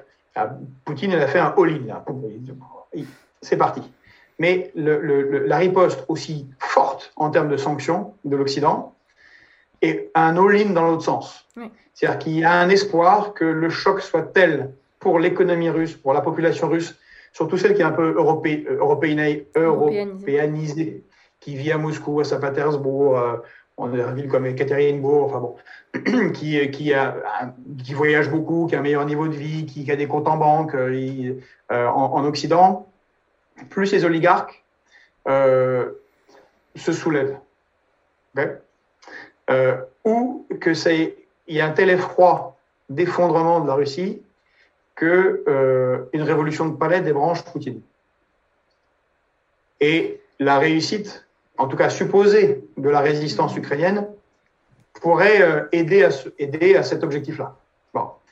Mais si dans les dix jours, ça ne se passe pas, alors c'est, euh, c'est nous qui allons prendre le, la vague euh, retour. Mm. C'est-à-dire, si dans les dix jours, il ben, n'y a pas de soulèvement massif de la population, s'il n'est pas débranché par euh, le, le reste du pouvoir euh, russe, euh, s'il n'y a pas une défaite majeure des Russes, mais au contraire, jour après jour, euh, ben là, il y a Kherson qui est tombé, euh, Bryansk qui est tombé, je vous êtes demain, après-demain, Mariupol va tomber, si c'est après Donetsk et Kharkov, ben là, euh, là, il commence à avoir des leviers, Euh, des leviers, d'abord des réussites, des leviers de négociation pour la suite, et euh, un renforcement de facto euh, de, son, de son pouvoir par la réussite des armes. Et on aura le contre-coup euh, des sanctions, plus les sanctions que la Russie peut elle-même engager contre l'Union européenne. Et là, on n'y est pas prêt. On a des économies beaucoup trop mondialisées, comme vous le savez, Euh, contrairement aux États-Unis, qui eux sont, sont loin déjà, hein, ils sont quand même loin sur, voilà, sur la carte. Euh, ils ont une industrie en propre, euh, ils ont deux océans euh, qui les protègent. C'est, euh, c'est la première puissance militaire, la puissance économique. Euh, bon, euh, ils s'en tireront d'une manière et d'une autre. Nous, on est ouverts aux quatre vents de la mondialisation. On est euh, l'espace économique mondial le moins protectionniste. Euh, et le moins protégé aussi. Accessoirement. Pardon ? Le moins protégé aussi, sans doute. Sauf la France. Donc, mm. si, si la France, n'oublie pas qu'elle est la France, bon, nous, on a quand oui, même... voilà, ça, ça, c'est, c'est à une condition, en fait. C'est à la condition que euh, les dirigeants euh, ne persistent pas à nous noyer toujours plus dans, dans le supranational, ce qui n'est pas tout à fait gagné. Mais euh, ce que tu oui. disais sur le bouleversement géopolitique international, bon après, enfin c'était pas du tout, euh, j'avais pas du tout prévu de faire les questions dans ce sens-là, mais c'est pas grave. Euh, ça me fait penser au, il y a un discours de de, de Poutine au, au club Valdai qui date d'octobre dernier, où il dit en substance ça, quoi. Il dit en substance que euh, de toute façon, les, toutes les relations internationales, toute la géopolitique est en train de se recomposer, que l'Occident et particulièrement l'Europe est en est en plein suicide en fait. Et que la Russie prend acte de ça, mais qu'on ne lui demande pas de suivre l'Occident, et notamment l'Europe, dans, euh, dans sa chute. Et à la lumière, en fait, de ce qui vient de se passer, de ce que Poutine vient de faire, ça prend une dimension beaucoup plus euh, terrifiante, euh, pas effectivement à cause de la possibilité euh, qu'on se fasse euh, nucléariser, enfin, qu'on se prenne une bombe nucléaire sur la tête, mais euh, sur, sur, sur l'effondrement possible de tout notre système économique et politique, en fait. Exactement. Et il faut bien se rendre compte de ce qui va arriver. Avant de passer vraiment aux conséquences euh, directes, indirectes, françaises, internationales, euh, pourquoi est-ce que Poutine a décidé ça à ce moment précis. C'est pourquoi la, la diplomatie française, elle a échoué, puisque deux jours plus tôt, on avait, euh, je ne sais pas si tu te souviens, mais à l'R E M qui nous annonçait que grâce à Emmanuel Macron, les troupes de Poutine euh, reculaient. Euh, Macron a été reçu par Poutine, bon, dans un contexte, euh, voilà, cette fameuse table et cette fameuse distance euh, disait pas grand-chose de bon, mais je veux dire, il y a quand même eu des tentatives. Et pourquoi est-ce que ça a échoué? Pourquoi est-ce que le truc s'est déclenché maintenant, en fait? Là, là, le, le pourquoi de la date, euh, je pense, les historiens, si on n'a pas tous disparu dans, une, dans un champignon nucléaire, euh, qui le, le, le détermineront. Euh, je, la date exacte, je ne saurais pas dire. D'accord. Elle n'est pas très, très bonne, euh, militairement parlant. Euh, moi, j'en avais parlé euh, avec des gens spécialisés. Euh, cette zone de, de, du monde, donc toute la Biélorussie, l'Ukraine, jusqu'à Moscou, euh, enfin, euh, c'est une zone de tourbière. Euh, c'est des grandes plaines, euh, c'est des sols très gras, euh, il fait froid, il neige, et on est dans une période de dégel, et c'est juste mmh. l'horreur. Ça s'appelle la Rasputitsa. Mmh. Euh, ce qui explique aussi, si les gens s'intéressent, pourquoi est-ce que des chars ont l'air de mal avancer. Embourbés, ouais. Dès, même des chars lourds, euh, Armata, des, des gros trucs euh, euh, russes, euh, s'ils sortent des zones, euh, bah, des routes, bah, ils tombent dans cette, c'est de la glaise. C'est vraiment un truc, c'est, c'est extrêmement collant. C'est, c'est de la boue gelée qui, c'est, c'est, ça dure deux trois mois. C'est pas bon du tout, et ça fait partie d'ailleurs des, des grands problèmes de l'armée allemande. Euh, nazis du Troisième Reich quand ils ont envahi la, la, la Russie. Donc, euh, c'est vraiment pas propice euh, au déplacement de, de, d'engins blindés.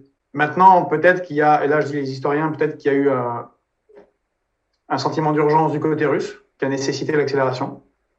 Parce qu'avant l'opération, donc, cette opération de cette ampleur, hein, ça se prépare pendant au moins six mois, si ce n'est pas un an, avec des centaines de gens qui sont impliqués. Ce qui montre d'ailleurs en aparté Euh, ce qui se passe depuis deux mille dix avec, et deux mille dix deux mille douze avec Xi Jinping et en Chine, c'est une très très grande efficacité du contre-espionnage chinois et russe. C'est-à-dire qu'on a, on a loupé le truc. Encore une fois, ce qu'on a vu, ce que les Américains ont dit, c'est des images satellites. Mmh. Donc c'est l'information euh, technologique.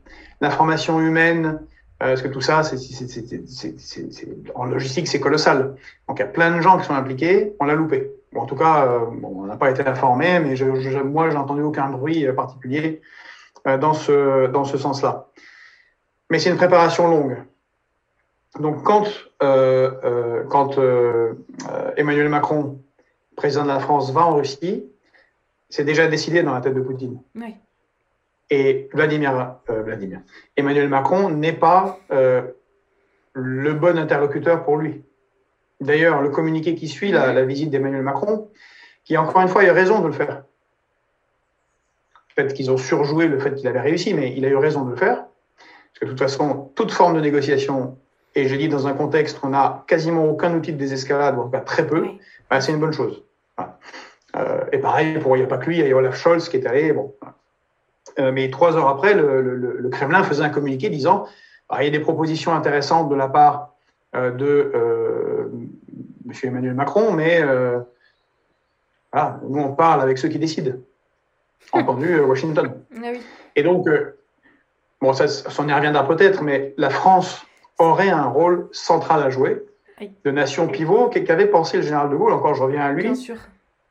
En, euh, de Gaulle n'était évidemment pas communiste, euh, et sûrement pas communiste version M R S S. Pourtant, il a noué d'énormes relations avec euh, le régime soviétique pendant la guerre froide. Il était très apprécié et il avait un rôle de nation pivot que lui permettait deux choses. De ne pas être dans le commandement intégré euh, de l'OTAN, donc d'être le Gaulois réfractaire qui dit « bah non, en fait, euh, on va faire autrement euh, ». Commandement intégré euh, de voir... l'OTAN où Sarkozy nous a, euh, nous a remis. Exactement. Euh, enfin, nous a... J'allais y venir. Et d'avoir en propre, nous, l'arme nucléaire. Mm. Nous, nous, la France, point, mm. nous. Ils sont les États-Unis. Oui. Les Allemands, les Espagnols, les Polonais, ils n'ont pas l'arme nucléaire, donc ils peuvent avoir besoin d'un, d'un pourquoi pas, d'un, d'une protection d'un parapluie américain. Ils pourraient avoir le français, mais les Français, nous, on, on l'a pour nous. C'est-à-dire qu'on ne peut pas nous attaquer, et encore une fois, on a les capacités de raser toute la Russie et la Chine en même temps. Bon. Donc, euh, ce qui donne, plus on a un siège au Conseil de sécurité, euh, un, un siège permanent au Conseil de sécurité de l'ONU, un sur cinq. bah, ça donne un poids spécifique à la France si elle est indépendante. Et on l'a vu, donc tu as dit, Nicolas Sarkozy nous a ramené dans le commandement intégré en deux mille neuf, nous coupant toute autonomie géopolitique et rendant les démarches comme celle d'Emmanuel Macron assez stériles en fait. Mm. Mais avant cela, en deux mille trois, eh bien, Jacques Chirac et euh, en particulier euh, Dominique de Villepin, ministre des Affaires étrangères, fait son très célèbre discours à l'ONU et il dit non à l'invasion de l'Irak. Et on en avait raison.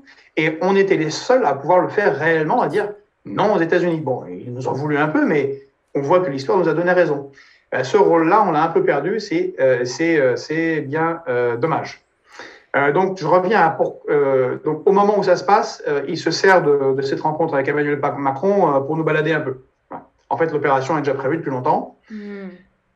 Et la seule chose que je vois, c'est un peu avant l'opération, pendant plusieurs semaines, il y a eu des demandes répétées, très claires, très très nettes, du pouvoir euh, euh, euh, russe à l'OTAN et aux États-Unis, demandant un engagement ferme, précis, clair sur le non-déploiement d'un certain nombre d'armes en, euh, en Ukraine et mmh. la, la, la, la signée euh, blanc sur noir que l'Ukraine n'en ferait jamais dans l'OTAN.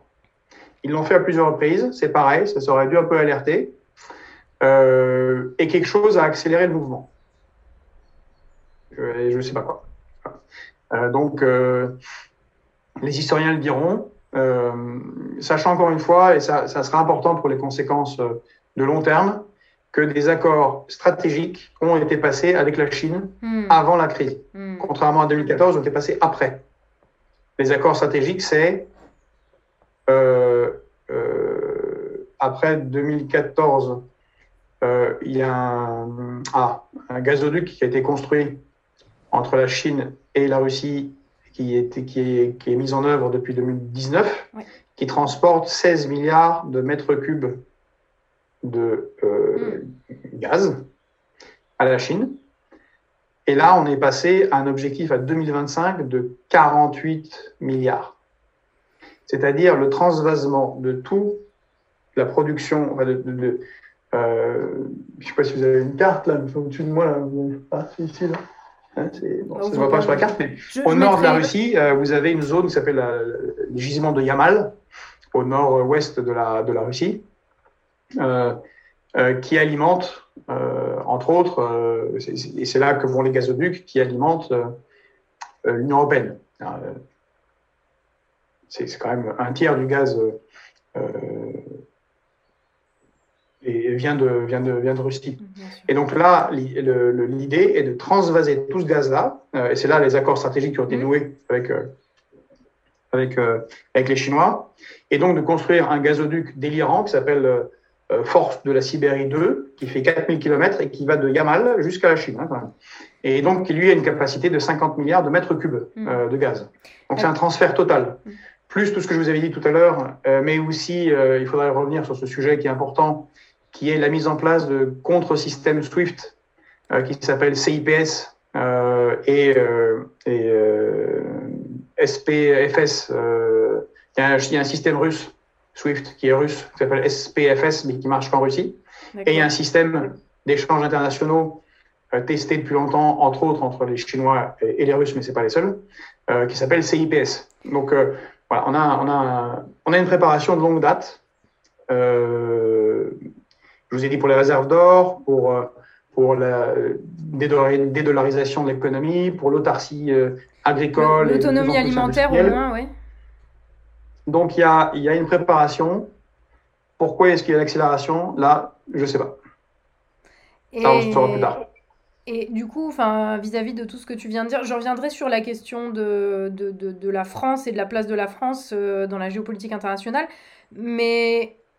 Du coup, là, ce que tu viens de dire, c'est que les Russes, depuis plusieurs années, ont mis en place, en gros, euh, une économie parallèle euh, qui n'aura plus besoin de l'économie mondialisée euh, sous la coupe des États-Unis. Concrètement, c'est ça, hein, le système SWIFT. Euh, ce qui veut dire qu'en fait, toutes les sanctions là, qui sont en train d'être prises et dont tu as dit que c'était le all-in, donc euh, c'est-à-dire que c'est tout ce qu'on peut faire, c'est le maximum qu'on peut faire, en fait...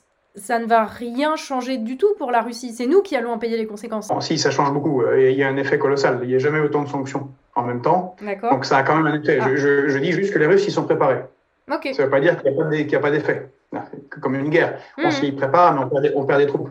On a des sanctions bon, que tu es prises sur les oligarques, sur les saisies des biens, euh, oui. leurs comptes en banque, euh, ceux de Poutine. Bon, tout, tout ça est sympathique, mais ça, bon, ça a fait zéro. Euh, à moins de, de, de, d'inquiéter et d'exciter des oligarques qui éventuellement pourraient faire une révolution de palais. Mmh. Bon, ça semble assez probable, mais ça a peu d'effet. Euh, ce qui a toujours été, ce qui a été avancé, c'est euh, l'arrêt des coopérations économiques et surtout euh, ce qui est présenté comme l'Armageddon, c'est-à-dire le, l'arrêt de SWIFT. Donc SWIFT, encore une fois, tout le monde, vous avez tous un compte SWIFT, enfin, vous avez tous un numéro SWIFT. Euh, c'est quand on fait un, un, un échange interbancaire, on envoie de l'argent à mémé ou entre nous ou acheter quelque chose. Vous avez un numéro I B A N. En fait, faut, en général, vous rentrez votre numéro I B A N et votre euh, numéro B I C. Okay ? B I C, c'est le même pour tous ceux qui sont dans une même banque. Et I B A N, bah, il vous est spécifique. Bref, tout ça passe par le système SWIFT et permet de, de faire les échanges interbancaires. Si, si vous êtes coupé, bah, vous ne pouvez pas échanger d'argent. Bon, euh, évidemment, c'est galère. Euh, et c'est Armageddon. Sauf que là, je vais essayer d'être clair et que ce ne soit pas trop compliqué. D'abord, le SWIFT n'est pas vraiment mis en place. Il y a beaucoup Comment d'agitation et de voilà, gesticulation sur les plateaux télé. Euh, euh, la réalité, c'est que Nord Stream un fonctionne toujours et l'Allemagne, là, aujourd'hui, reçoit du gaz. Oui, hein. Bien sûr. Comme l'Italie. Ben, s'ils ne le oui. reçoivent pas, alors là, c'est, boum, c'est Armageddon chez nous. Et on le paye à la Russie. Il faut, faut bien comprendre ce qui se passe aujourd'hui, mmh. malgré tout ce qui est dit. L'Allemagne ou l'Italie payent ce gaz. Euh, d'ailleurs, il y a une envolée des prix. Hein, bon. Donc, ça, ça, ça, ça renchérit la Russie. Euh, paye ce gaz à travers le système SWIFT. Hein. Donc, aujourd'hui. La Russie n'est pas complètement coupée. Les sanctions ne sont pas, pas totales. Ce n'est pas entièrement coupé. D'accord. Parce que si c'est coupé entièrement, ben, c'est-à-dire que mais il n'y a plus de gaz. Mmh. Alors, bien sûr, il y a des accords euh, déjà sous Donald Trump. C'est pour ça, quand on fait des séparations dans, les, dans le pouvoir euh, américain, c'est assez absurde. C'est Mike Pompeo, le ministre des Affaires étrangères euh, de, euh, des, euh, des États-Unis, qui était venu sous Donald Trump négocier des accords bah, avec Engie en France euh, oui. ou avec les Polonais et amener du N G L. Donc, le N G L, c'est du gaz liquéfié euh, qu'on retransforme en gaz dans des usines euh, spéciales. Euh, qui est produit par les États-Unis, c'est du gaz de schiste. Bon, passons D'accord. sur le côté écologique, mais c'est pas le sujet. Oui, de oui, non, c'est pas le sujet. Euh, de mais bon. mais, euh, euh, mais transférer un tiers de la consommation de gaz de euh, de l'Europe et en particulier les industries allemandes et italiennes, mm. bah, ça c'est pas non plus comme ça. Et si si ça s'arrête net, bah alors là c'est Euh, ça, on, part en, on part en vrille, total. Euh, donc, c'est, c'est, voilà, c'est des sanctions à moitié, mmh. euh, d'autant plus euh, euh, s'il y avait une sortie totale de SWIFT de la Russie, entière et totale. On a deux choses. Donc déjà, un, on a une, c'est, on ne met pas complètement à plat la Russie parce qu'ils ont, ils ont fait ce système C I P S depuis des, plusieurs années, avec les Chinois. Donc, ils ont des moyens, eux, de faire leurs échanges interbancaires. C'est coupé avec nous, hein, on est d'accord. Mmh. Donc, ça veut dire que le gaz n'arrive plus, donc il y a des conséquences considérables sur l'industrie allemande et italienne, mais aussi sur la finance européenne. C'est-à-dire, si on coupe totalement SWIFT, on peut provoquer la dislocation de la zone euro. Mmh. Là où, déjà, aujourd'hui, il y a plusieurs banques qui font, euh, genre la Société Générale, euh, Euh, qui, qui annonce qu'elle, a, qu'elle va faire deux virgule sept milliards de pertes à cause de, de la rupture des accords avec les banques, euh, des banques russes. Le système financier mondial, comme vous le savez, est très fragile. Il y a énormément de bulles, des, des bulles euh, de la dette euh, des, des, des particuliers, des dettes des entreprises, euh, des dettes euh, et, euh, des emprunts étudiants, euh, en particulier aux États-Unis, euh, des, dettes immo- des, des bulles immobilières. Euh, la banque, la Deutsche Bank, c'est, grand pays Allemagne qui est si parfait dans sa gestion, la Deutsche Bank, et depuis des années en état très précaire et, et maintenu à flot et risque de s'effondrer, ça, ce serait une catastrophe. Mm. Bah là, on rentre dans des turbulences financières absolument, euh, absolument euh, colossales, dont euh, il est très difficile de maîtriser les conséquences, parce qu'une fois que ça part, ça part. Il y a plus de, de, on rattrape pas le, on rattrape pas le la chose, et puis euh, c'est un risque quand même assez considérable. Et là, c'est pour ça que je pense que tout ça est une victoire stratégique de la Chine. C'est que ça met à mal ce qui fait l'hégémonie, ce qui fait principalement l'hégémonie américaine, euh, à savoir la mise en cause du dollar. Le dollar, euh, comme, comme valeur de référence, euh, de référence oui. comme moyen d'échange principal dans le monde, euh, est remis en cause. Hmm. C'est pas pour rien que la Chine a et la Russie ont tenté de racheter, enfin rachètent tout l'or depuis des années euh, qui existe dans le monde. C'est peut-être pas pour rien non plus. C'est, c'est, c'est ce que je, je disais tout à l'heure. Euh, la Russie a fait, euh, c'est beaucoup préparé. Encore une fois, c'est un élément qui montre qu'il y a une préparation, de résilience. Hmm. Ils ont, la Russie a constitué la quatrième réserve d'or au monde. Oui. C'est colossal. Euh, les Chinois aussi. Euh, ils ont vidé, les Russes ont vidé leurs réserves de dollars. Et en plus de ça, tous les accords signés entre la Chine et la Russie sont signés en euros. Mm. Donc, si, si SWIFT disparaît, qui était le système principal d'échange mondial et qui permettait aux États-Unis, entre autres, d'avoir une domination par le dollar. Mm. Et si vous avez le C I P S, euh, si vous avez le S P F S russe, et puis d'autres qui vont apparaître, ou les bitcoins, bah, en fait, euh, ça casse l'hégémonie dont je parlais tout à l'heure. Et quand vous avez une perte d'hégémonie, les marchés, les financiers mondiaux, quand, quand, le, bah quand le, le chef du clan euh, est affaibli, c'est là qu'il y a des turbulences colossales dont on, peut, on maîtrise difficilement les, les, les, les, les conséquences. Un autre problème qui, euh, moi, me, bah, dès le premier jour, j'y ai pensé. Je me suis dit, mais ça commence à un peu émerger. J'espère que nos dirigeants y réfléchissent bien, bien, bien. C'est que la Russie est le premier producteur et exportateur de blé au oui. monde, d'autres céréales. Et l'Ukraine n'est pas très loin derrière. L'Ukraine, c'est le deuxième. Avec le maïs. Les moissons. Ouais. Pardon ? Avec le maïs, le blé, c'est pas le troisième ? Enfin, de toute façon, c'est dans le top euh, A E deux, si, je ne sais pas dans, s'ils font dans, pas. Dans plusieurs céréales, c'est, c'est, c'est, c'est assez. Euh... Ouais. D'ailleurs, euh, il faut bien comprendre que c'est aussi un début de guerre profond, hein, j'ai oublié de dire. Mais il y a sur notre Terre, notre planète, trois bonnes zones de terre extrêmement riches, extrêmement euh, productives, euh, grasses, rentables. C'est le Middle West américain, qui est largement pourri, euh, il faudra cinquante ans pour le mettre en état à cause de tous les intrants chimiques qu'ils ont faits. Mm. L'autre, ce qui a des garanties de la puissance de la France, c'est la Beauce. Mm. Et le troisième, c'est, c'est euh, les terres euh, en Ukraine, mm. autour du Dniepr. D'où l'élément stratégique qu'est le Dniepr. Bon. Ceci étant dit, euh, passons. Vous savez que euh, les, euh, en deux mille onze, les révolutions euh, dans les pays euh, dits arabes, euh, le printemps arabe, euh, euh, s'est fait aussi beaucoup en raison de, de manifestations liées euh, au problème de, de, de manifestation de la faim, mm-hmm. de, de renchérissement de la vie, de l'augmentation des coûts des matières euh, premières, en particulier du blé. Bon. Il euh, y a un arc qui va de la, de la Turquie jusqu'au, euh, jusqu'à l'Algérie, le Maroc étant intelligemment beaucoup plus indépendant en termes agricoles, qui dépend très fortement des approvisionnements euh, russes et ukrainiens. Les moissons, c'est en juillet et août. Là, aujourd'hui, les prix du, du blé sont partis en, en vrille euh, par rapport à ce qu'ils avaient été, ce qu'ils étaient avant. Ils ont pris trente pour cent depuis l'année dernière, je crois. C'est... Voilà. Et puis là, il y a une accélération, évidemment, oui. depuis le, le, le conflit. Et plus ça va durer, plus on va se rendre compte. Imaginons que ça s'enlise que, ou que les Russes réussissent partiellement leur opération et que donc, qui va faire les moissons en Ukraine mm. Et, et, et si, un pays comme l'Égypte, c'est quatre-vingts millions d'habitants, un peu plus, mais ils importent euh, la, plus grande, la plus grande partie de leur euh, alimentation, en particulier d'Ukraine et de, et de Russie. On va leur dire quoi ? Bah non, vous achetez pas de blé à la Russie.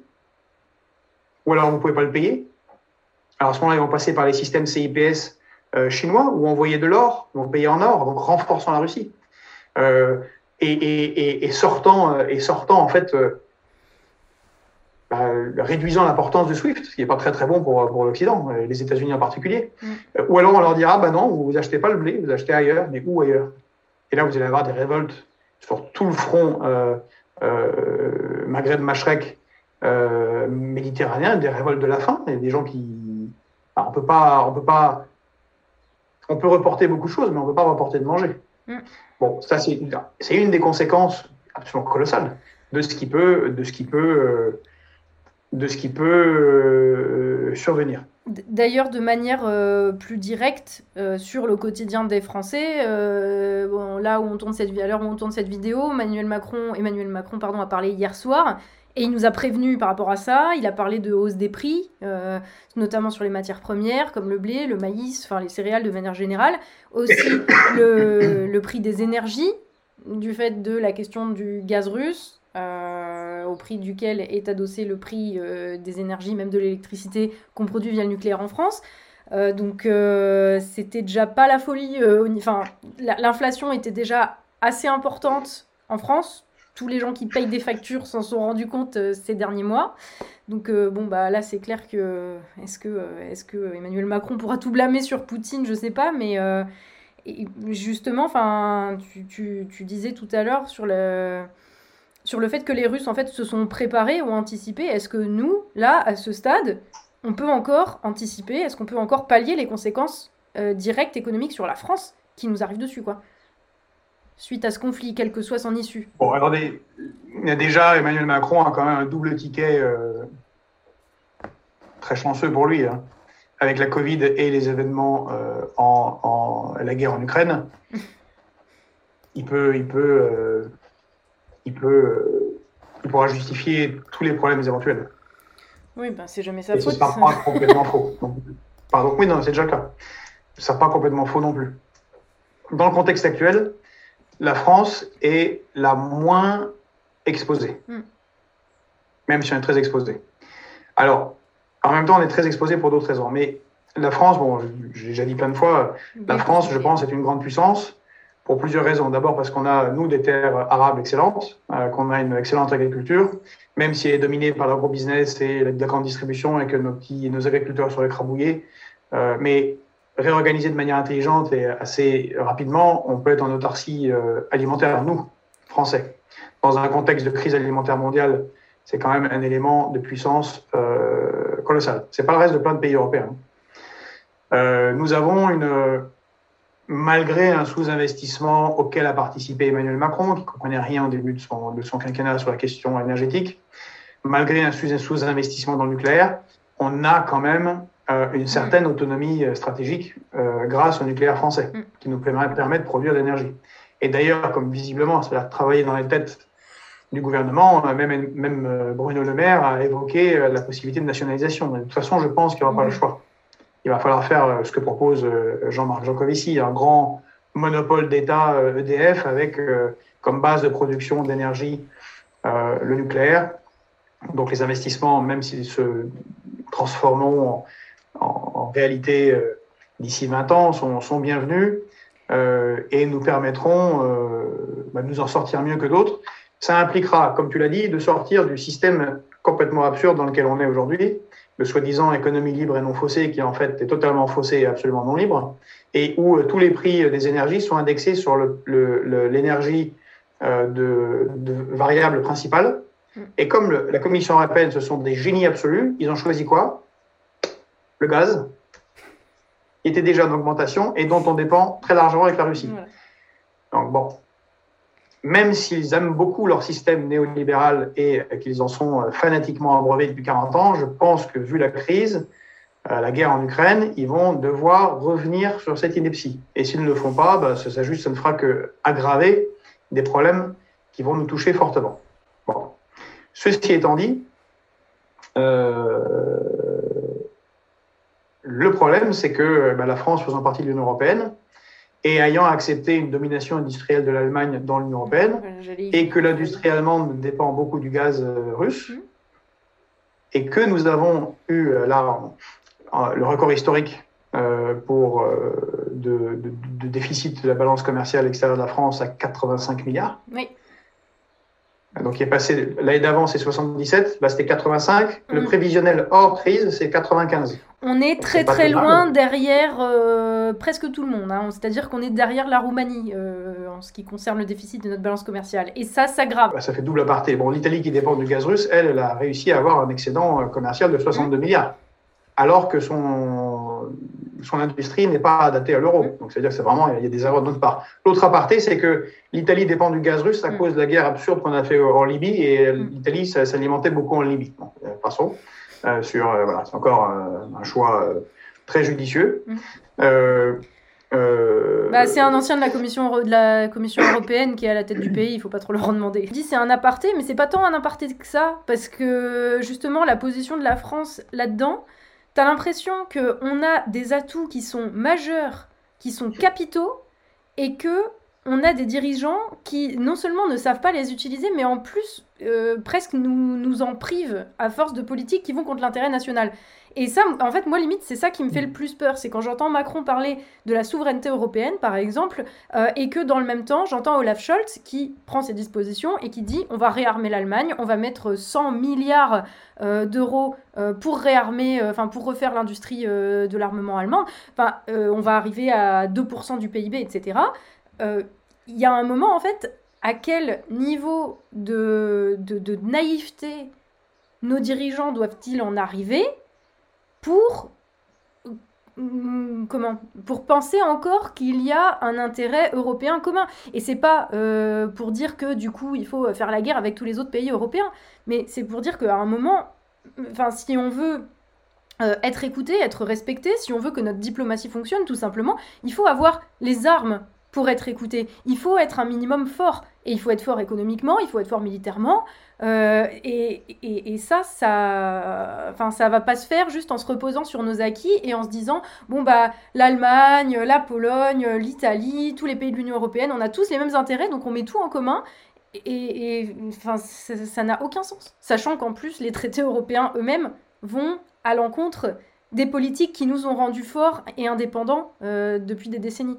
Donc c'est, c'est assez paradoxal en fait la situation dans laquelle on se trouve, parce qu'on est encore plus en position de force, mais en réalité tout ce qu'on, tout ce qu'on, tout ce qu'on transpire c'est de la, de la faiblesse sur le plan international, et je pense à, à vraiment enfin, tout un tas de, de, de moments euh, diplomatiques extrêmement gênants. Je pense à Macron euh, qui est reçu par Poutine à cette table gigantesque euh, alors que Poutine de toute façon avait déjà décidé Euh, ce qu'il allait dire. Je pense à Bruno Le Maire qui euh, décrète qu'on a déclaré une guerre financière et économique totale euh, à la Russie, avant de revenir sur ses propos avec Medvedev qui dit euh, oui euh, un certain euh, some French minister, enfin c'est sans même le nommer, en même même pas en disant que c'est le ministre de l'économie. Enfin il y a il y a plus aucun respect. Euh, là aujourd'hui je crois que je sais plus si c'est Lavrov ou Medvedev qui a euh, si c'est euh, voilà, le vice-président, le ministre des Affaires étrangères qui, a encore, euh, qui s'est encore plus ou moins moqué de la France en disant « Oui, bah, leur symbole national, c'est le coq, euh, c'est normal que, qu'ils fassent les, qu'ils fassent les kékés et qu'ils aient des grandes gueules. »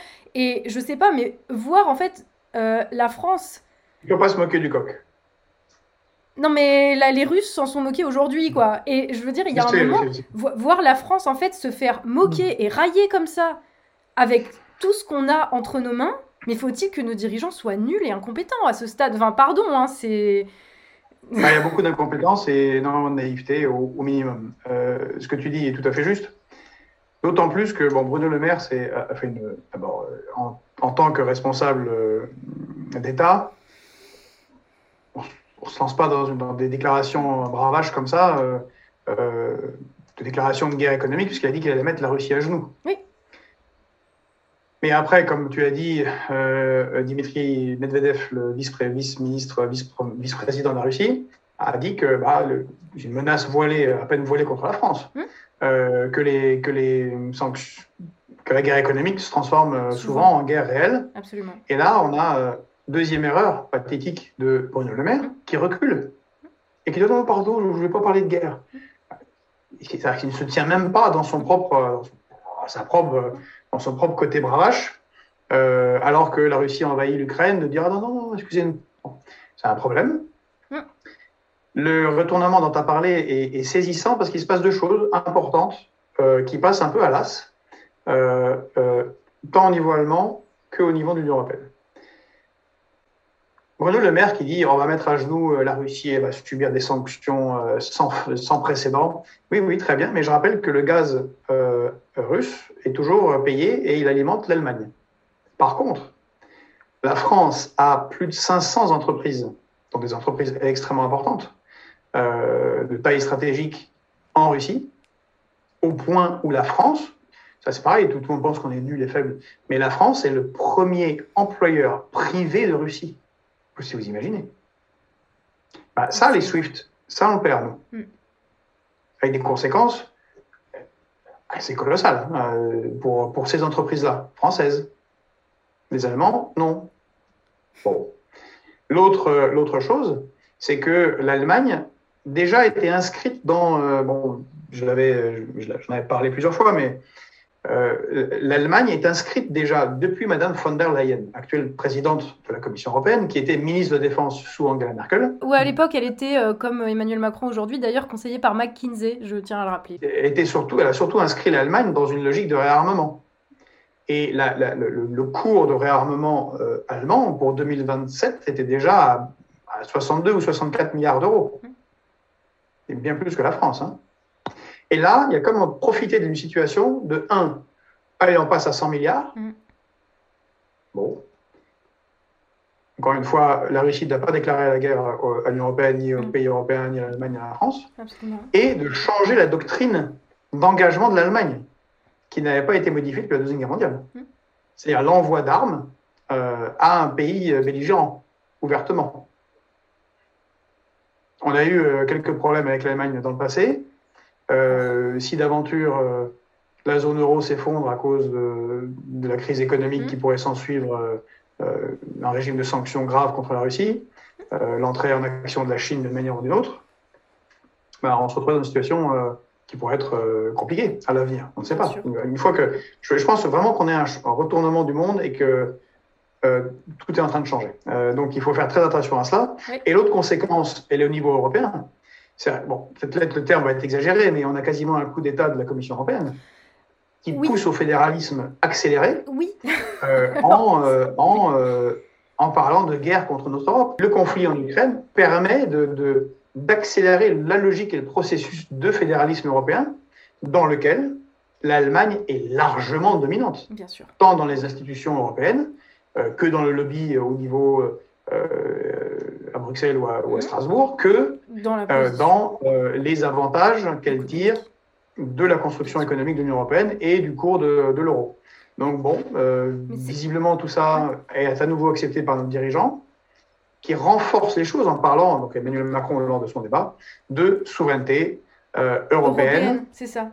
Alors que, euh, alors que l'Allemagne, oui. visiblement, qui mène quand même un petit peu la danse au niveau européen, a elle-même acté que euh, la souveraineté, ça se défend, ça se construit au niveau national, ce qui n'empêche pas de nouer des partenariats, des alliances, des collaborations avec les autres pays, encore heureux.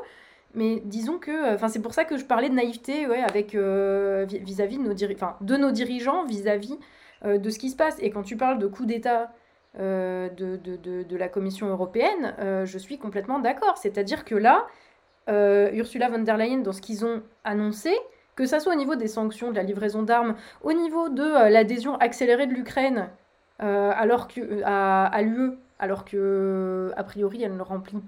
Pas du tout les... Elle coche pas du tout les cases pour pouvoir entrer dans l'U E. On parle maintenant de la Géorgie. Euh, on parle aussi de la censure de médias euh, pro-russes qui, quoi qu'on en pense, avait quand même... Enfin, euh, comment se fait-il que des instances non élues ben s'arrogent... C'est pour ça que c'est, ça fait, c'est, c'est, c'est possible au niveau de l'Union européenne, euh, ce qui n'est pas possible au niveau du, du, du, de, de, de la France. Hum. C'est-à-dire l'interdiction de R T et de Sputnik. On en pense ce qu'on veut en penser, c'est pas un problème. Et, mmh. et évidemment que c'est un média euh, à la solde du gouvernement russe, puisque de toute façon, c'est marqué euh, R T est financé par le gouvernement russe. Oui. Mais euh, on rentre dans une situation euh, assez étonnante. C'est-à-dire qu'il y a une censure, euh, y compris nationale, qui est décidée par une instance non élue. Euh, une instance européenne. Supranationale non élue, en plus. Quoi. Et beaucoup de gens qui sont très pro-européens, qui, qui, sont, qui, qui soutiennent l'Ukraine, qui sont... Euh, euh, note que là, on a une violation d'un des piliers de l'état de droit, c'est-à-dire la liberté d'expression. Ouais. Et que quand on commence à s'arroger, encore une fois, quoi qu'on pense de, de, de, oui, de Russia Today, de tel ou tel média, mais quand on rentre, euh, et c'est en ce sens-là que les États-Unis sont intéressants avec leur premier amendement et euh, mm. la, la plus grande liberté euh, des médias. Moi, je pense que c'est la bonne méthode. Il faut, enfin, voilà, il faut le moins possible limiter la liberté d'expression, euh, euh, en tout cas dans un état de droit. Parce que les, les, les Russes, euh, enfin, eux, de leur côté, ont fermé plusieurs radios, dont euh, ou médias, dont Écho de Moscou, parce que trop pro-occidental. Bon, c'est bien de critiquer euh, Vladimir Poutine euh, en tant qu'autocrate, ce qui est le cas, mais euh, si on se met à utiliser des, ce genre d'armes, on nous met sur une pente dangereuse. Hein. Donc, je souhaitais souligner ça, euh, et c'est une décision unilatérale de la, de la Commission européenne. Euh, bon, euh, après, il a fallu l'accord des vingt-sept États, mais... Euh, c'est vraiment, euh, c'est vraiment un souci. Euh, c'est vraiment un souci. Euh, Sachant que euh, ça va les, aussi les, à l'encontre les, des. J'en ai des... parti, mais sur les, juste sur les problèmes. Euh, là, euh, je pense qu'à partir de lundi prochain, on va avoir, com- on va commencer à avoir des problèmes dans toute une série d'usines en France, en particulier les, euh, les usines de, de, d'automobiles. Il y en a déjà des problèmes là-dessus, mais. Non, mais il y en a déjà, mais. À cause du néolibéralisme intra-européen, du dumping social et de la facilité faite aux délocalisations, on a beaucoup délocalisé en Pologne, en Roumanie, mmh, en Hongrie, absolument, et en Ukraine. Surtout des équipements. D'accord. Ben là, ils ne vont pas arriver. C'est un peu comme le blé. Sachant que déjà ouais. aujourd'hui... Euh, on en est au stade où euh, des gens qui achètent des voitures neuves, bon, je sais, il n'y a pas énormément de monde qui peut se permettre d'acheter une voiture neuve en ce moment, mais euh, il faut attendre six mois, un an avant qu'ils puissent euh, se faire livrer, parce qu'il n'y a pas les pièces, parce qu'il n'y a pas euh, les matières premières. C'est-à-dire avant la guerre en Ukraine, on en était déjà là. Donc là, on, Donc là, on va être euh, confronté à un choc, et là, à ce choc industriel, nous, on y est très très mal préparés. Je parlais des, du déficit de la balance commerciale extérieure de quatre-vingt-cinq milliards.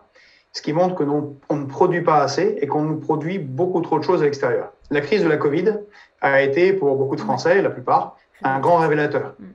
Et c'est pour ça que les, les termes de souveraineté que, que nous on défend en République souveraine, euh, que je défends euh, moi, sont, sont revenus sur le, sur le devant de la scène, mmh. y, y, y compris utilisés par le président de la République. Oui. C'est que les gens se sont rendus compte, bah si, c'est quand même bien de pouvoir être résilient, euh, de faire soit des masques, du gel hydroalcoolique ou des médicaments. Imaginons que la Chine, comme c'est ma supposition, euh, soit en fait le, l'acteur principal derrière la crise ukrainienne et euh, agisse pour retourner la crête de la mondialisation à son avantage, puisqu'elle est dans un conflit d'hégémonie avec les États-Unis.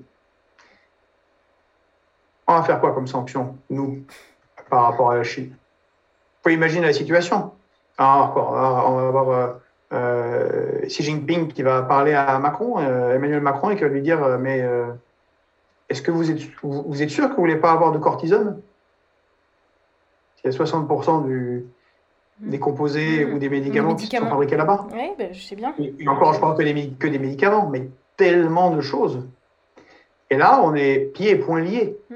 Et ce dont on, et je pense que c'est là l'angoisse, mmh. c'est que la mondialisation, donc le cadre principal dont je parlais au début, nous, dix à onze pour cent, qui contrôlons soixante-dix pour cent. Ça fonctionne tant que tout fonctionne. Cette économie à flux tendu, avec des trucs délocalisés, avec des fichiers Excel où tout est bien. Mais dès qu'il y a, dès qu'il y a un grain de sable dans la, dans la machine, on voit combien les effets sont catastrophiques. Et la crise sanitaire euh, qui t'a beaucoup touché, euh, de la Covid, euh, est, est assez petite. Hein. Là, celle-là, ah oui, oui, oui, bien sûr. C'est, c'est, ah, bien sûr. On sort du... On, non, c'est bien plus grave. Euh, et euh, c'est pour ça que je pense qu'on assiste, entre autres, on, comme conséquence importante, à la fin de la mondialisation mmh. telle qu'elle a existé. Je pense que ça va, ça va piquer un peu euh, les néolibéraux euh, qui ont tout construit avec les traités de libre-échange euh, et les traités européens dans ce sens-là, mais ça va être le retour du politique, le retour de la souveraineté, et il faut quand même remarquer que de ce point de vue-là, Emmanuel Macron s'est rendu de compte de quelque chose au niveau d'énergie. D'où les, les... On verra comment ça sera financé, on verra s'ils vont faire ça intelligemment euh, et si ce n'est pas fait de manière absurde avec la Commission européenne. Mais si c'est fait nationalement pour euh, relancer euh, une autonomie énergétique française totale, euh, on voit bien qu'il y a, que ça commence à, à bouger euh, dans, dans la bonne direction. Mais mmh. nécessairement, on ira vers ce changement-là. Et c'est pour ça que je disais que la, la, la Russie est... est quelque part malheureusement, plus préparé mmh. pour tous les éléments qu'on a dit. Hein. Euh, agriculture, euh, enlever du pétrole, euh, du, pardon, euh, ah, euh, réduire ses réserves de, de dollars, passer à l'euro, euh, faire des stocks d'or, l'autonomie alimentaire, euh, l'alimentaire, euh, essayer de produire le maximum de choses euh, chez soi, euh, euh, ben on voit bien que c'est la, c'est une, la, la démarche qui est prise va être prise par les autres. Et il serait temps qu'on, qu'on le fasse nous. Mais elle est, j'ai, j'ai, l'impression, le... j'ai l'impression qu'elle est prise par tous les autres, excepté par nous. C'est ça qui, à moi, me semble vraiment dramatique. Mais c'est-à-dire non, que vraiment... systématiquement, Emmanuel Macron, quand il parle de souveraineté, il va accoler le mot « européenne » à... Euh, au substantif. Et c'est ça qui, qui me pose question, parce que dans quelle mesure est-ce qu'il peut y avoir une souveraineté européenne ? Alors j'entends l'argument euh, de ceux qui vont dire que la France seule ne peut rien faire, qu'on est un trop petit pays, qu'on n'est pas assez puissant. Déjà, bon, j'ai quelques réserves là, sur, sur cette question-là, puisque je pense qu'on a beaucoup plus de ressources et beaucoup plus d'atouts, et tu viens de le, le confirmer, euh, que tous les autres pays de l'Union européenne, déjà, c'est plié. Euh, mais... En plus, je, je ne vois pas du tout en quoi le fait d'être, de, de travailler à l'indépendance, à l'autosuffisance, euh, à, euh, à, à la puissance économique, politique, géopolitique, en, en quoi en fait ce serait incompatible avec le fait de, de travailler avec d'autres. Il, il s'agirait juste en fait de, d'amener euh, comment dire, notre force à nous pour être en position... De, de négocier, parce que quand on n'a rien, on ne peut pas négocier. Quand on n'a rien, on est soumis oui, et on est faible. Une, c'est, une véritable, c'est une véritable sortie de... C'est, c'est une option réelle, hein, quand et, même. Et, et du coup, c'est pour ça que je parlais ouais. de coup d'État, de fédéraliste européen. Hum. C'est, si, si on est pris par euh, l'engrenage de la crise, hum. là, très vite, euh, non préparé, comme les Russes. Et en plus, il faut vraiment le, le dire, on, on a, les Russes ont subi les années quatre-vingt-dix. Ils voilà. ont une population, même si ça s'est amélioré, quand même beaucoup plus résiliente par rapport aux crises. Absolument. Ne parlons pas des Chinois.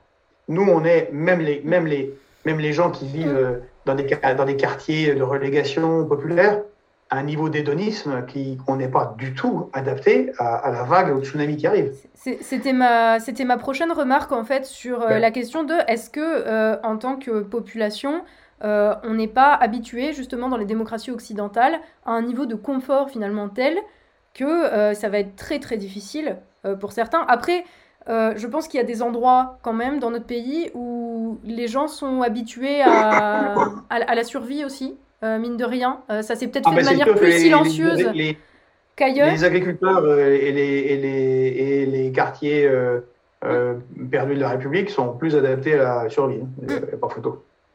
C'est les autres qui ne sont pas adaptés à la survie. Mmh. Euh, mais euh, voilà, donc il y, y, a, y, a, y, a, y a ce problème. Et on entend dans les débats télévisés euh, des remarques assez stupides, du genre euh, « Oh, la Russie, elle n'a que le P I B de, la, de l'Espagne. Mmh. » Bon, oui, bah, si on veut, euh, c'est un nominalement. Euh, mais ce qui est intéressant, c'est de regarder la structure du P I B. L'Espagne, c'est soixante-quinze pour cent, c'est du, euh, de, des services et du tourisme. Eh oui. En cas de crise grave euh, et euh, d'économie de guerre, c'est rien du tout, mmh. comme ça. Il n'y a plus de touristes, il n'y a plus de... Et c'est réaliste, ça n'a aucun sens. Au contraire, ça devient un, un problème en soi, parce que tout un tas de gens ne savent pas quoi faire. Et d'ailleurs, c'est la raison euh... pour laquelle l'Espagne est en processus de réindustrialisation. C'est-à-dire que euh, moi j'ai dû aller en Espagne justement pour me faire euh, pour me faire soigner, puisque en France euh, c'est aussi très compliqué, euh, en tout cas pour avoir certains tests qu'on ne fait pas en France. Et ils vendaient euh, dans les supermarchés des masques pas plus chers que les made in China, qui étaient made in Spain, fabriqués en Espagne. Ils ont ils ont relancé depuis la crise du Covid. J'ai l'impression que tout le monde a quand même pris conscience, un minimum, de l'importance de produire ce qu'on consomme, au moins un minima. Sauf nous. Enfin, nous, il y a dans les paroles, euh, Emmanuel Macron l'a compris dans les, dans les paroles, mais il euh, n'y a rien de concret, en fait, pour le moment. Ah, pas, pas assez, en tout cas, pas beaucoup. Et dans le... Dans, euh, euh, voilà, donc par rapport à ce que je disais, par rapport à l'Espagne, la France, elle, c'est moins de dix pour cent de son P I B, du, c'est du manufacturé. On a quand même beaucoup de services, de, de finances, de, de, de, de, de, de tourisme. La Russie... Oui, oh, oh, oh. Elle a un faible, elle a un faible P I B. Bon, en réalité, euh, il est équivalent à celui de, de l'Allemagne, mais elle, son P I B, il est basé sur la vente de pétrole, de gaz, de tout un tas de mmh. ressources, à peu près toutes les ressources existantes. Ils ont des réserves d'eau euh, infinies, ils ont un tiers des réserves d'eau potable de la planète. Euh, ils ont la deuxième armée euh, du monde euh, et ils ont une production industrielle euh, un peu lourde. Euh, mais en économie de, de guerre ou de crise grave, bah, tout ça, c'est plus, plus, plus, plus, plus. Parce que c'est ça qui compte à la fin. C'est ce que vous produisez, qu'est-ce qu'on mange et comment on est défendu. Mm. Et il est possible que compte tenu de l'hédonisme généralisé, euh, du fait qu'on n'a pas pris euh, le taureau par les cornes avec la crise Covid, qu'on a mal préparé ce que était en train de, d'organiser la Chine, enfin, la Russie d'abord et éventuellement la Chine derrière, bah, certains peuvent se dire, et c'est pas complètement illégitime, mm. que la solution, on ne va pas y arriver en fait, euh, à chacun faire euh, euh, sa souveraineté. D'où le, le, le pas encore plus euh, mouvement fédéraliste euh, impulsé par euh, von der Leyen, Madame von der Leyen et l'Union européenne, euh, en se disant bah on va mutualiser. Hein, les Français ils ont l'arme nucléaire, ils ont des avantages. Euh, nous on va faire l'industrie euh, et pousser au fédéralisme pour euh, constituer un bloc. Donc il y a des forces politiques qui se disent, et on ne sait pas quels vont être les changements. Ça se trouve, il y aura des souverainetés nationales, ça se trouve, on aura une nouvelle réorganisation de l'Europe, comme le souhaitait le général de Gaulle. Ça se trouve, au contraire, on va avoir une accélération de la, de la disparition des États-nations euh, et un renforcement d'une Europe euh, fédérale euh, sous aile militaire euh, des États-Unis. C'est tout à fait euh, possible aussi hein, comme, comme, comme, euh, comme évolution.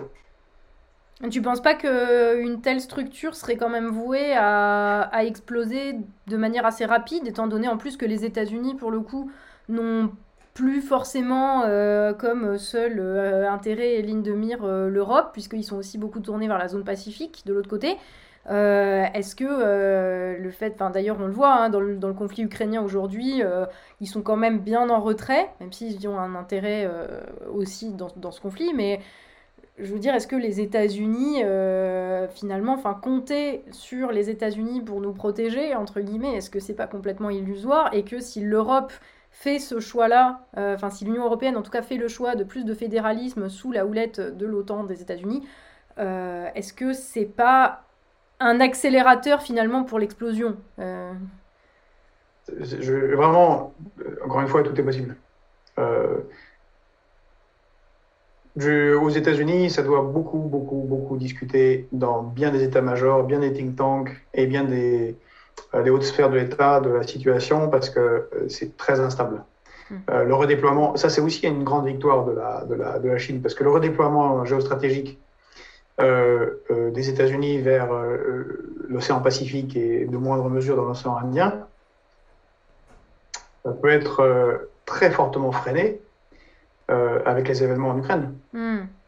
Et ça, ça c'est encore c'est un autre élément de victoire, mm. enfin d'avantage considérable euh, de la Chine dans, dans, cette, dans, cette, euh, dans cette crise.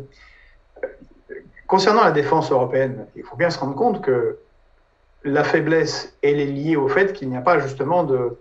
Il n'y a pas de défense européenne parce qu'elle dépend des États-Unis. Mais en vrai, en vrai, en vrai, s'il n'y avait pas les États-Unis, imaginons, ils, ils ont disparu dans un vortex. L'Union européenne actuelle, c'est un virgule cinq million de soldats. La Russie, c'est sept cent mille, huit cent mille. un virgule cinq million de soldats.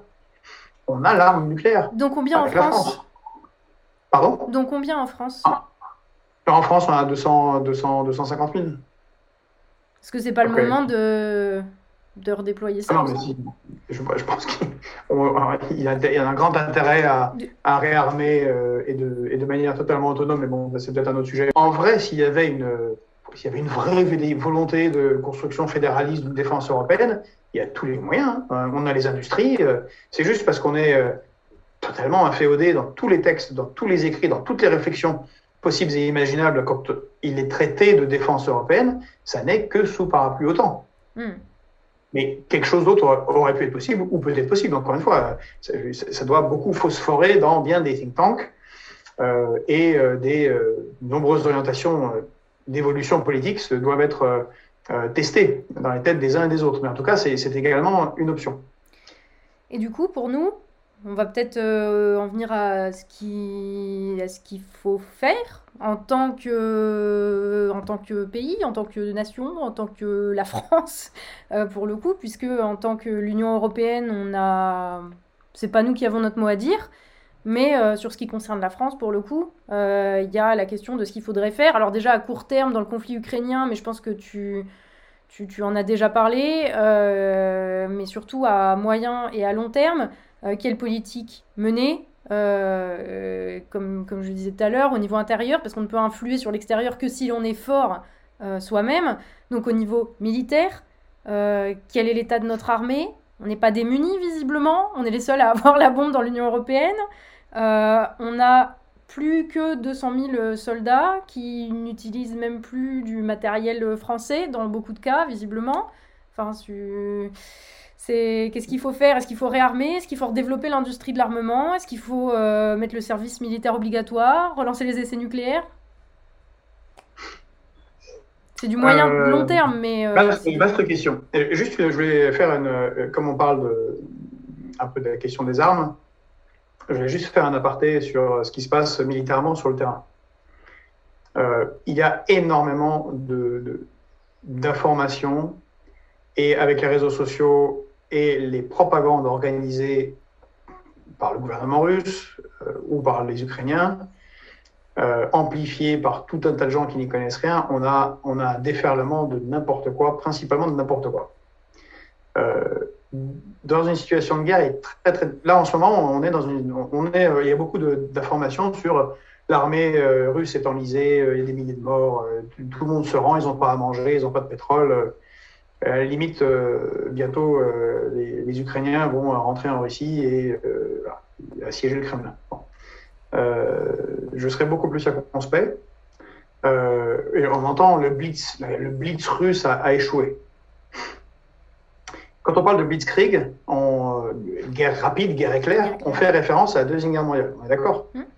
Et tout particulièrement à ce qui s'est passé en France. L'idée d'une offensive terrestre d'accord. ultra puissante, rapide, qui fait qu'en quelques semaines, un, un État puissant comme la France, en dix-neuf cent quarante, s'effondre et est obligé de capituler, c'est la bataille de France.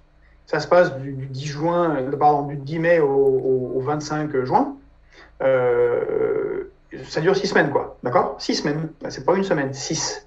C'est un peu vu, euh, avec la manière dont on a enseigné l'histoire, comme une sorte de... Les Français sont nuls, et ils sont derrière leur ligne Maginot, puis les Allemands contournent, et puis, euh, et puis ils vont très vite, et puis euh, ils gagnent très fort, et, euh, et euh, la France s'effondre. Il y a quelques combats, mais il n'y a pas grand-chose.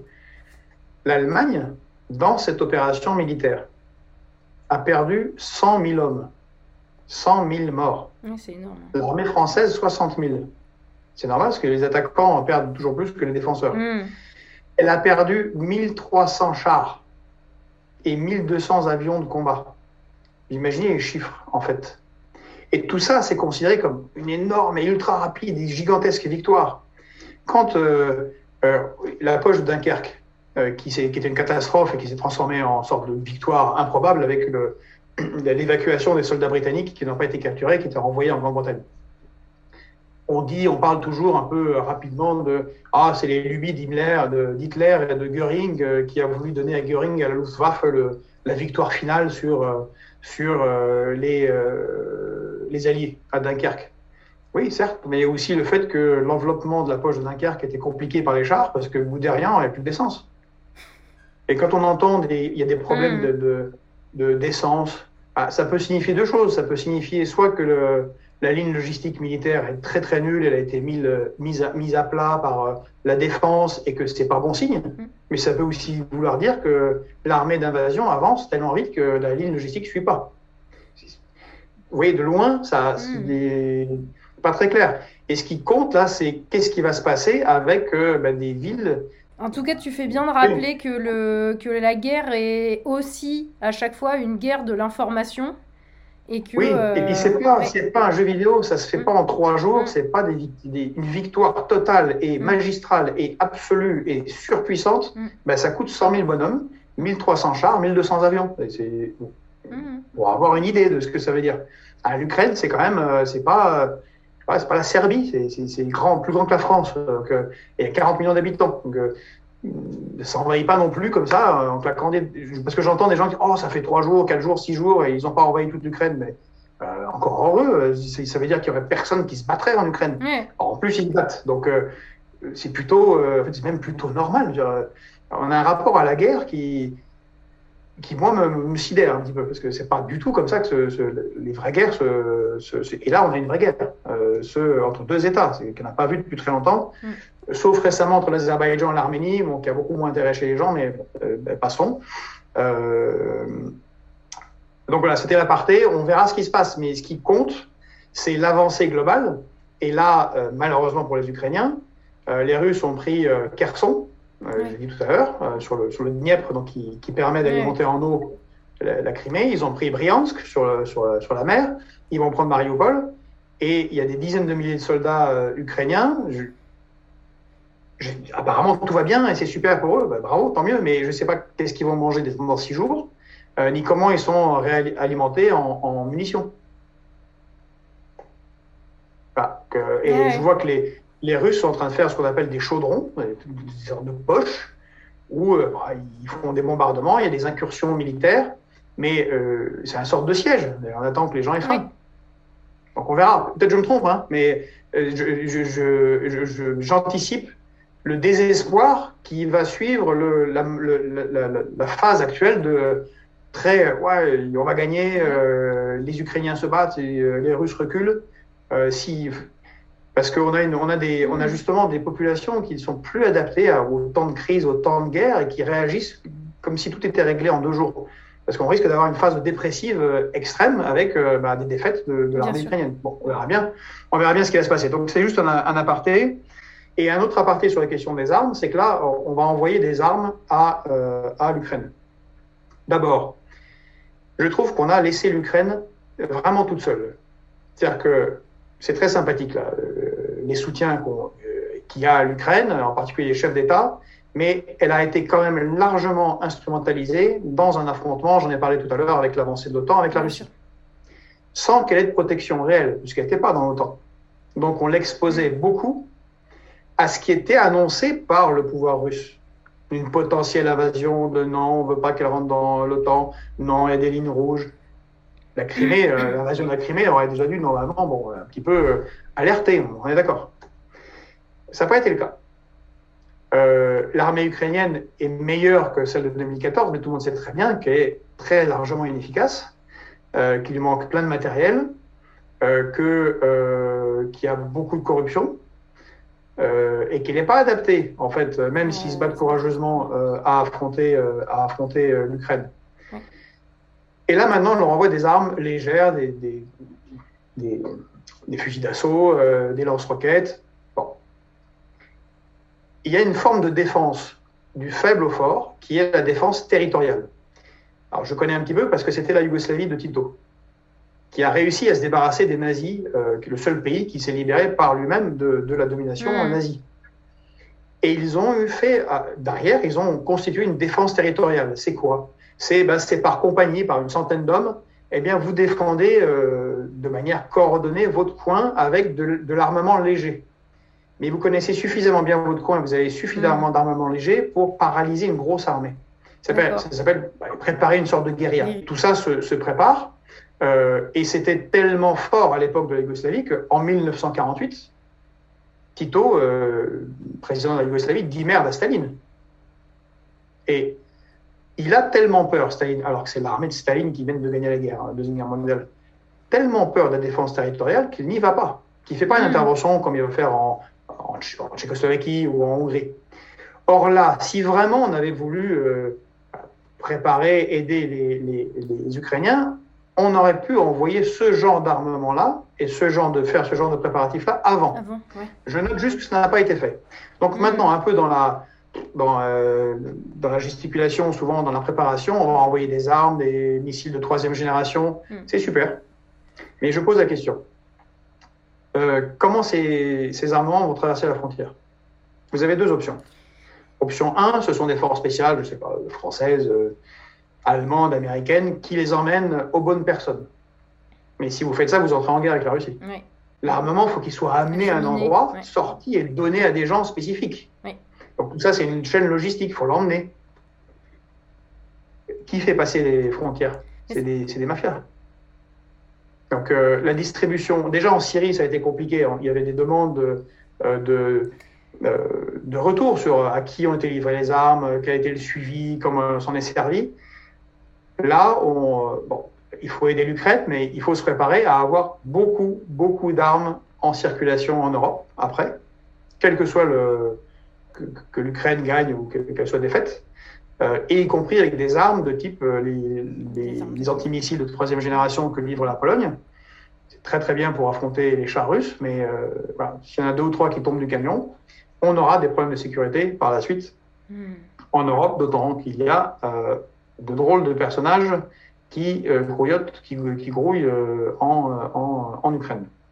Euh, voilà, ça c'était pour la partie. Maintenant sur, euh, euh, sur euh, ce qu'il faudrait faire. Mais justement, déjà par rapport à ça, il faudrait faire quoi? Là, a priori, si on peut soutenir l'Ukraine, bah, il faut lui envoyer ses armements. Ok. Sauf que, c'est, encore une fois, c'est fait n'importe comment. C'est, c'est pas, les gens ne sont pas préparés. Euh, bon, ils, ils ont l'air de tenir et d'être euh, braves au combat. Mm. Euh, Enfin, la, la guerre ne s'improvise pas, euh, mmh. l'usage d'armement ne s'improvise pas, la coordination entre les combattants, ce n'est pas des choses qui s'improvisent. Donc, euh, je, je, je crains qu'il y ait des grosses désillusions. Et après, bah, sur le suivi des armements, quand c'est distribué dans un territoire de guerre, dans un théâtre de, d'opération, de guerre, euh, comme ça a été pendant les, les guerres de Yougoslavie, bah, ça fait des années, des années, des années d'armement euh, dangereux qui, pour, qui, qui, qui, qui les Kalachnikov qui sont utilisés dans, les, dans certains quartiers euh, et, et viennent de, de ce genre de conflit. Bon. Mm-hmm. Donc euh, on verra, on verra, Donc. on verra ce qu'il en sera, mais c'est juste un aparté pour que tout le oui. monde est bien conscient de, voilà, des, des nombreux enjeux que tout cela. Euh, non, mais c'est important. C'est, imp... c'est important de se le poser. Après, c'est effectivement une réflexion qui va plus peut-être poser problème à moyen terme, où il faudra être conscient de euh, de, de, de, ce, de ce risque-là en plus. Euh, notamment dans un contexte de menace terroriste euh, qui est toujours présent euh, en France quand même. Donc euh, effectivement, c'est quelque chose qu'il faudra avoir en bon, tête. Je... Après, c'est un peu ça le, la difficulté. Dès qu'il y a une, une guerre ou dès que tu fais même de la politique, en fait, parce que euh, c'est la continuation de la guerre par d'autres moyens et inversement. Mais il faut toujours avoir un petit peu en tête euh, tout en même temps. Il faut toujours avoir cette vue euh, d'ensemble. Donc tu fais bien de rappeler euh, les choses qu'il va convenir de garder en tête dans les prochains mois et dans les prochaines années, parce que... Exactement. Et donc, je suppose qu'aux euh, aux différents postes de pouvoir en Europe, ils sont très intelligents, ils ont pensé à tout ça, et que donc, j'espère qu'ils ont mis en place une... Euh, au niveau des ministères de l'Intérieur et de la Défense, euh, coordonnés euh, entre différents pays européens qui vont distribuer ces armes, eh bien, des listings de qu'est-ce qui a été distribué, à qui, à quel moment, en quel volume, et par la suite, qu'est-ce qui a été récupéré.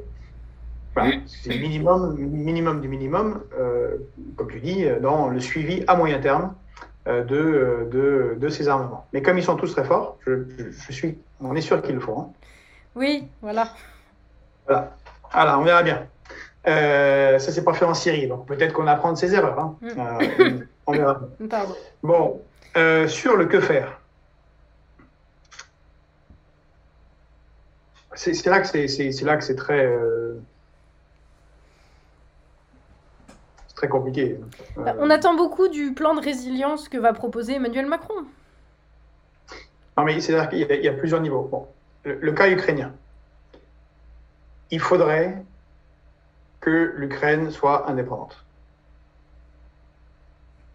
et qu'elle puisse choisir son destin, en particulier sur les questions économiques. Et pourquoi pas, ce qui aurait été vraiment très intéressant, je pense, vu sa position, vu son histoire, et qui aurait été extraordinaire en termes de développement pour ce pays, quel soit le lien et le pont entre la Russie et l'Europe. Pour ça, il faut évidemment l'arrêt des combats, le retrait des troupes euh, russes, je pense l'acceptation euh, de euh, la Crimée comme intégrée à, euh, la, à la Russie. De toute façon, il n'y aura pas de recul là-dessus. Et puis c'est plus ou moins légitime historiquement. Et, euh, euh... Et les deux républiques de l'Est euh... Oui, mais dans leur, dans leur, dans leur portion congrue. C'est ouais. Ce qui était déjà largement accepté par, par, les, par, les, par les Ukrainiens. Et puis de, de facto, c'était le cas. Euh, et avoir cette, en parallèle cette grande conférence de la paix et de la sécurité en Europe. y compris éventuellement d'écouter les revendications des Polonais, des Hongrois, des Roumains. Parce que je rappelle qu'il y a des territoires qui revendiquent eux aussi. Qui, les suites de la Deuxième Guerre mondiale sont, sont compliquées, mais de tout régler. Hein, et y compris euh, les, euh, ce qui reste des conflits d'ex-Yougoslavie. Voilà. Donc on parle d'une conférence internationale, comme la conférence de Versailles, euh, après la pre- Première Guerre mondiale. Ça dure deux ans, c'est très long, c'est, c'est, c'est, tout le monde s'énerve, boit beaucoup, fume, euh, réécrit euh, cent cinquante euh, résolutions, mais à la fin, on trouve une solution ou, qui, est parfaite, qui est parfaite pour personne, mmh. mais qui est acceptable pour tous. C'est ça, le, c'est ça l'idée. Mmh. Parfait pour personne, acceptable pour tous. Il faut vraiment se mettre dans cet état d'esprit. L'autre chose à faire, j'en ai parlé tout à l'heure, je répète très vite, c'est il faut, dans la continuité de, ce, de cette conférence internationale de paix, relancer une conférence, là pour le coup, non pas seulement européenne, régionale, mais réellement internationale, mondiale, sur euh, euh, la euh, réduction des armements nucléaires et la mise en place de mécanismes effectifs de désescalade en cas de, bah, de problème qui surviendrait, comme euh, la guerre en Ukraine. Mmh. Euh, ouais, je, je pense que c'est très, très important. Le fait est que, je disais, c'est, tout ça se passe dans un contexte où on a un, un affrontement euh, économique mondial. Euh, les uns voulant conserver les, leur hégémonie, les autres, euh, la Chine, les uns étant les États-Unis, hein, les autres, la Chine, voulant euh, les remplacer. Je ne sais pas si c'est possible, mais oui. je pense que la bonne chose, c'est de faire, ce serait de faire un effort pour tendre vers un multilatéralisme et qu'il n'y ait pas cette course à savoir qui va être l'hégémon mondial.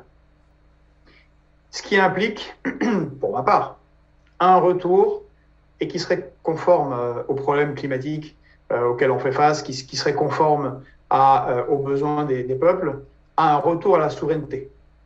Donc sortir de cette mondialisation euh, débridée, oui. de ce libre-échangisme euh, fou euh, bon, qu'on a connu, euh, pour revenir à des, bah, à des économies euh, plus autarciques, ce qui ne veut pas dire des échanges euh, euh, internationaux, mais peut-être des, des échanges plus intelligents, Euh, plus axé sur euh, la culture, la connaissance, euh, euh, la science, euh, aussi commerciaux, mais peut-être moins, et que chacun soit euh, en mesure d'être plus autarcique sur euh, toute une série de, de, euh, de productions. En tout cas pour la France, je pense que c'est fondamental, mmh. sinon on ne tiendra pas. Euh, on, a, on, a, on a un déficit de souveraineté industrielle très très très fort, mmh.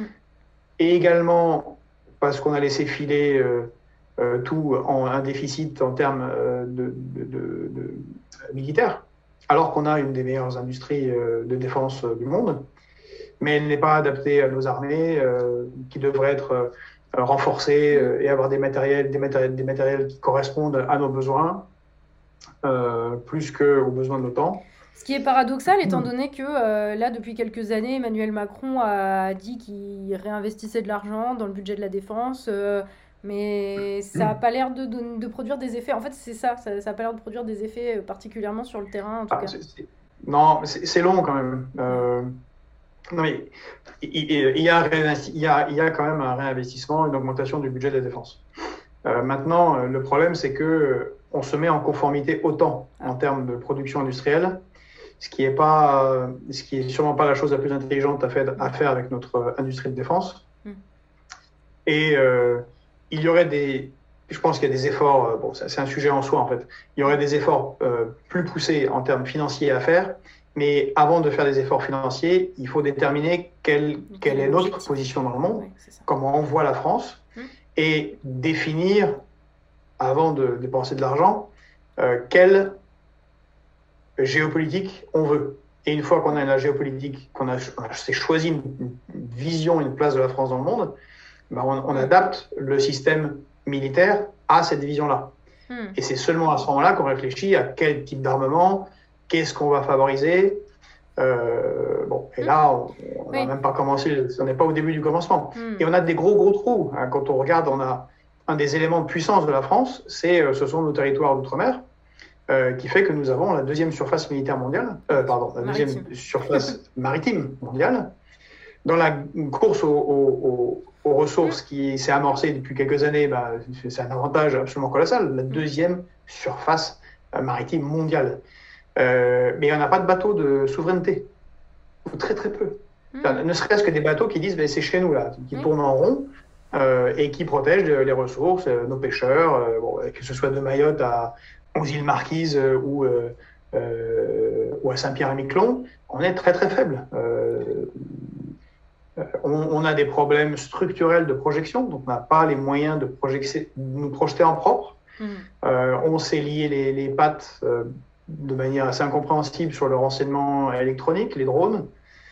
Il y, y a vraiment beaucoup d'efforts, euh, d'efforts à faire. Et, euh, et d'ailleurs, comme toutes les guerres, la, la guerre qui est en cours en Ukraine, comme c'est une guerre importante, c'est deux, deux États quand même très très grands, euh, aura beaucoup d'enseignements, commence déjà à avoir des enseignements en termes de qu'est-ce qui est nécessaire, qu'est-ce qui n'est pas nécessaire à l'avenir pour les éventuels, les éventuels euh, conflits.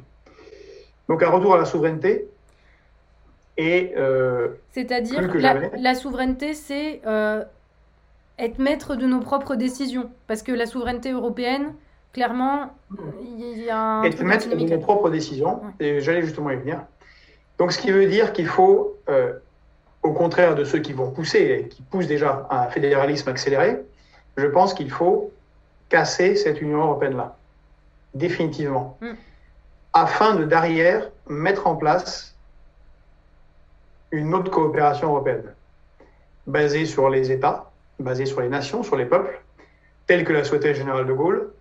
Et pourquoi pas, et là c'est, c'est un grand vœu, mais je pense que ça serait la bonne chose. C'est, c'est, c'est ce qui a été envisagé entre autres par le général de Gaulle, à une époque où c'était pas si facile que ça, puisque c'était l'U R S S communiste. Une Europe des nations œuvrant dans l'intérêt des peuples et qui va ben, de... de, de Ah, de Lisbonne jusqu'à Vladivostok, et donc qui intègre la Russie. Clairement, on n'y est Mais pas. Mais ça, on n'y est pas encore. Là, pour le moment, on a malheureusement les pieds dans la guerre. Et euh... la France, elle a pour rôle d'impulser ça, selon toi ? Et je pense que bah oui, la, la France... Elle peut avoir... Euh, elle, elle, elle, elle est capable... La, la France, est, d'abord, est, en, en dehors du, de, de l'industrie, on a un problème. Mais on peut y revenir, parce qu'on est une nation d'ingénieurs. On a déjà fait plein de choses extraordinaires. On a tous les éléments, je ne vais pas les reciter, l'agriculture, le spatiale, le nucléaire, le, la surface maritime mondiale, la langue française, mais aussi notre histoire, euh, le symbole de la Révolution française, les droits de l'homme, le fait qu'on quand même, c'est une petite nation euh, en taille, mais qui parle au monde, c'est comme ça. Euh, on a un statut particulier et en plus on a l'arme nucléaire. Bon. Et une expérience guerrière qui n'est pas euh, nulle et non avenue. Donc euh, on, on a un rôle particulier à jouer. Euh, géographiquement, on est positionné, c'est, c'est Napoléon qui disait ça, il faut regarder les cartes euh, pour comprendre le monde. On est placé, euh, on est une puissance continentale, mais largement ouverte sur l'Atlantique. On est, on est euh, à équidistance, on a une sorte de pont entre la Russie et, euh, et les États-Unis. On a une histoire qui nous unit avec les États-Unis et avec, euh, et avec la Russie, euh, bonne et mauvaise, hein, mais mmh. euh, une histoire forte.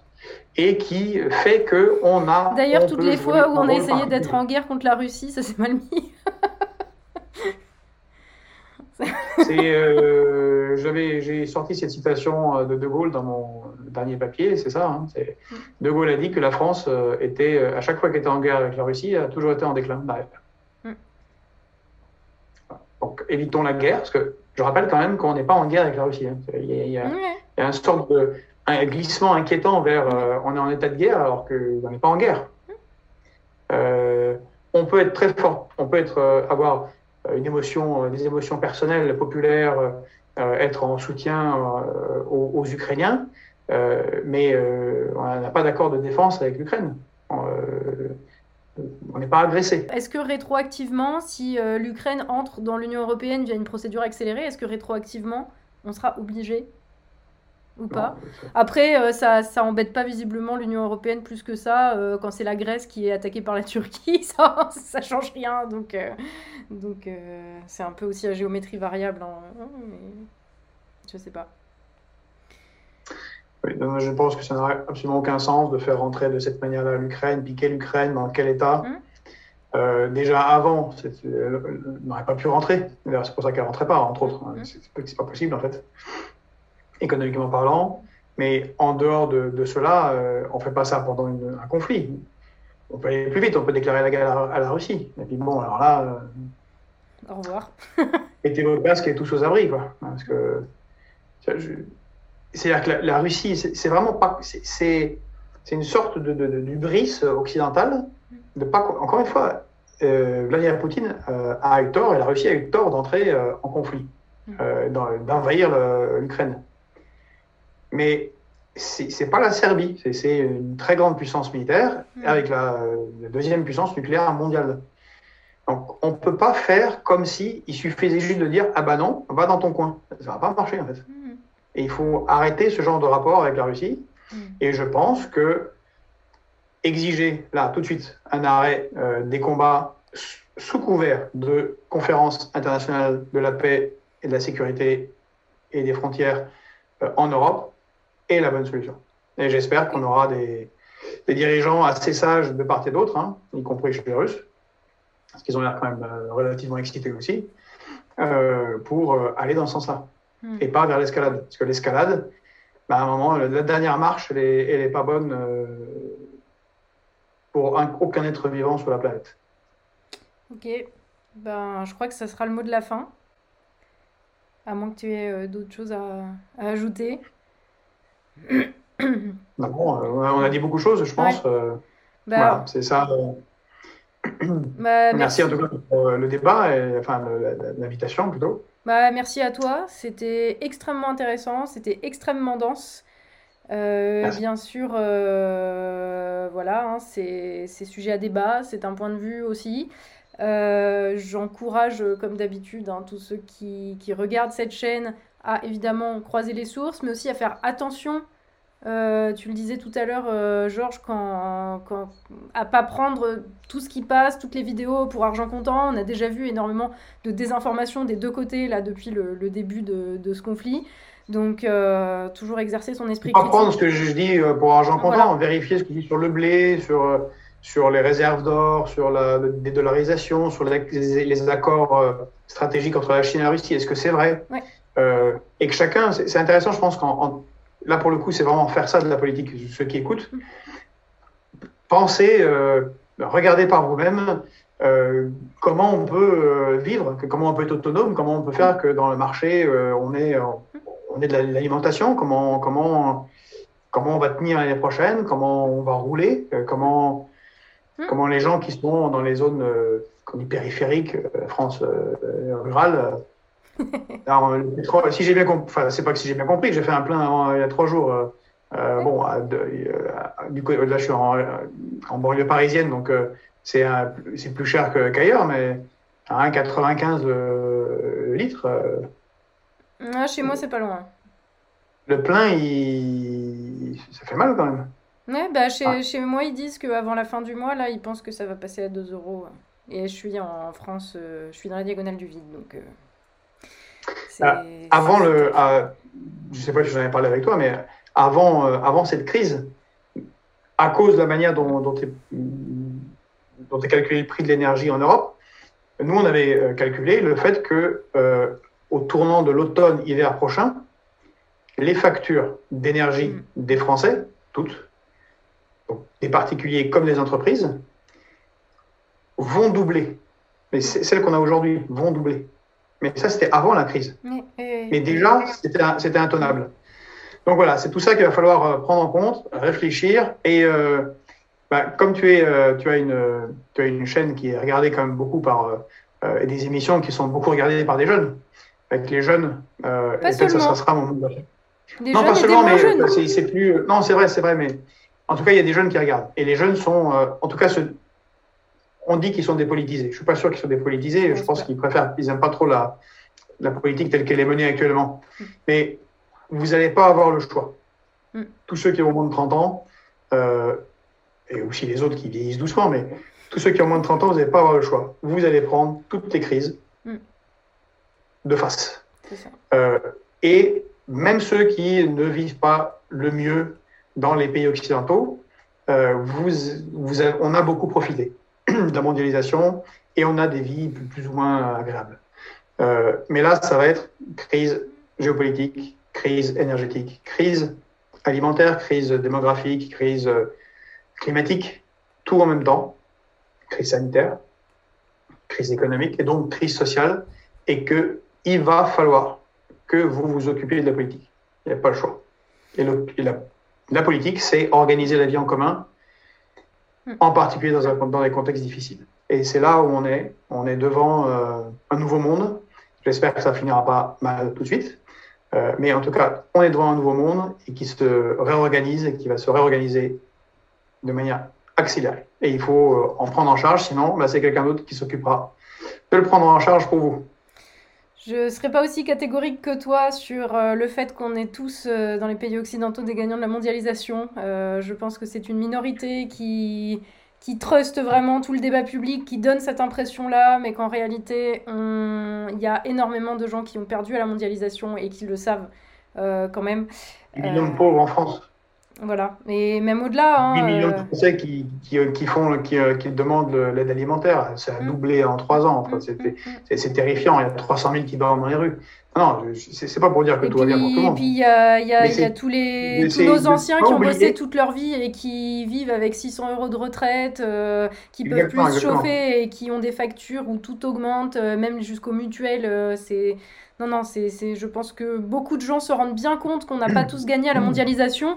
Et je pense que aussi beaucoup de gens se rendent bien compte euh, de tout ce qu'on va se prendre dans la figure. Et là où je te rejoins par contre complètement, c'est qu'effectivement, la réponse, elle n'est pas de, dans le désintérêt de la politique. Ça, pour moi, c'est ce que les gagnants de la mondialisation cherchent vraiment à nous détourner okay. du politique pour ne pas qu'on vienne euh, déranger, euh, disrupter, comme ils disent, euh, leurs petits plans et leurs petites idéologies.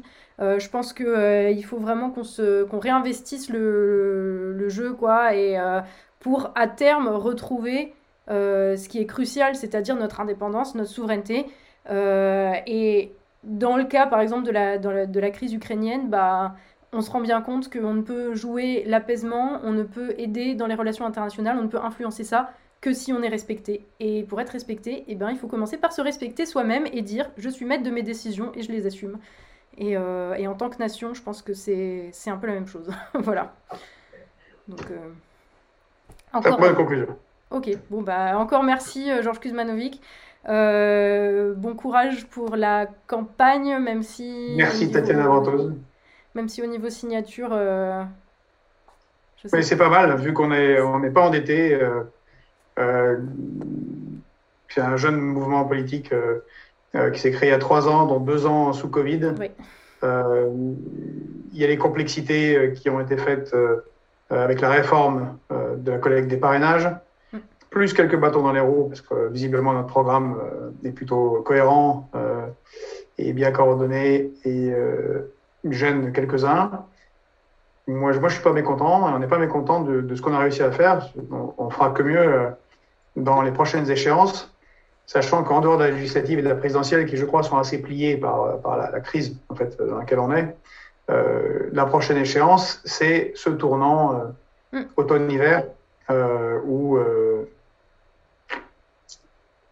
comme tu l'as dit, hein, l'inflation euh, sur les, l'alimentation, sur l'inflation sur euh, l'énergie. Euh, si la crise ne se règle pas avec l'Ukraine, et la Russie, de moins en moins de travail, euh, travail précaire.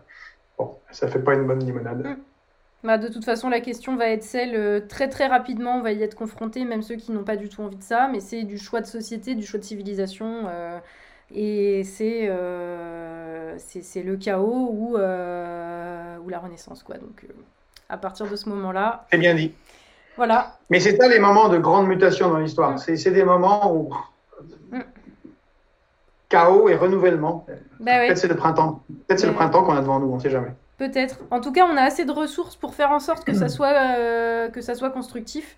Mais euh, comme tu disais, il faut, il faut, réinvestir, euh, il faut réinvestir le jeu et, et pas laisser les incompétents et les malveillants euh, s'occuper de ça pour nous. Parce que visiblement, ça mène qu'à la guerre et à la faim et à l'inflation. Donc... Euh... Donc voilà, bon, sur cette note pas du tout positive, euh, encore merci Georges d'avoir, euh, d'avoir accepté cette invitation. Euh, je vous invite euh, tous qui nous regardez à vous abonner à la chaîne, tout ça, tout ça, mettre un petit commentaire pour, euh, pour, pour discuter, en fait, pour échanger euh, sur ce sujet de l'Ukraine, de ce que devrait faire la France, des conséquences euh, que cette crise peut avoir sur notre pays, euh, sur les, les directions éventuellement à prendre. Voilà, euh, je vous remercie d'avoir suivi cet entretien. Je vous dis à très bientôt dans une nouvelle vidéo. Et d'ici là, surtout comme d'habitude, et toi aussi Georges, prenez soin de vous. Toi aussi. Au revoir.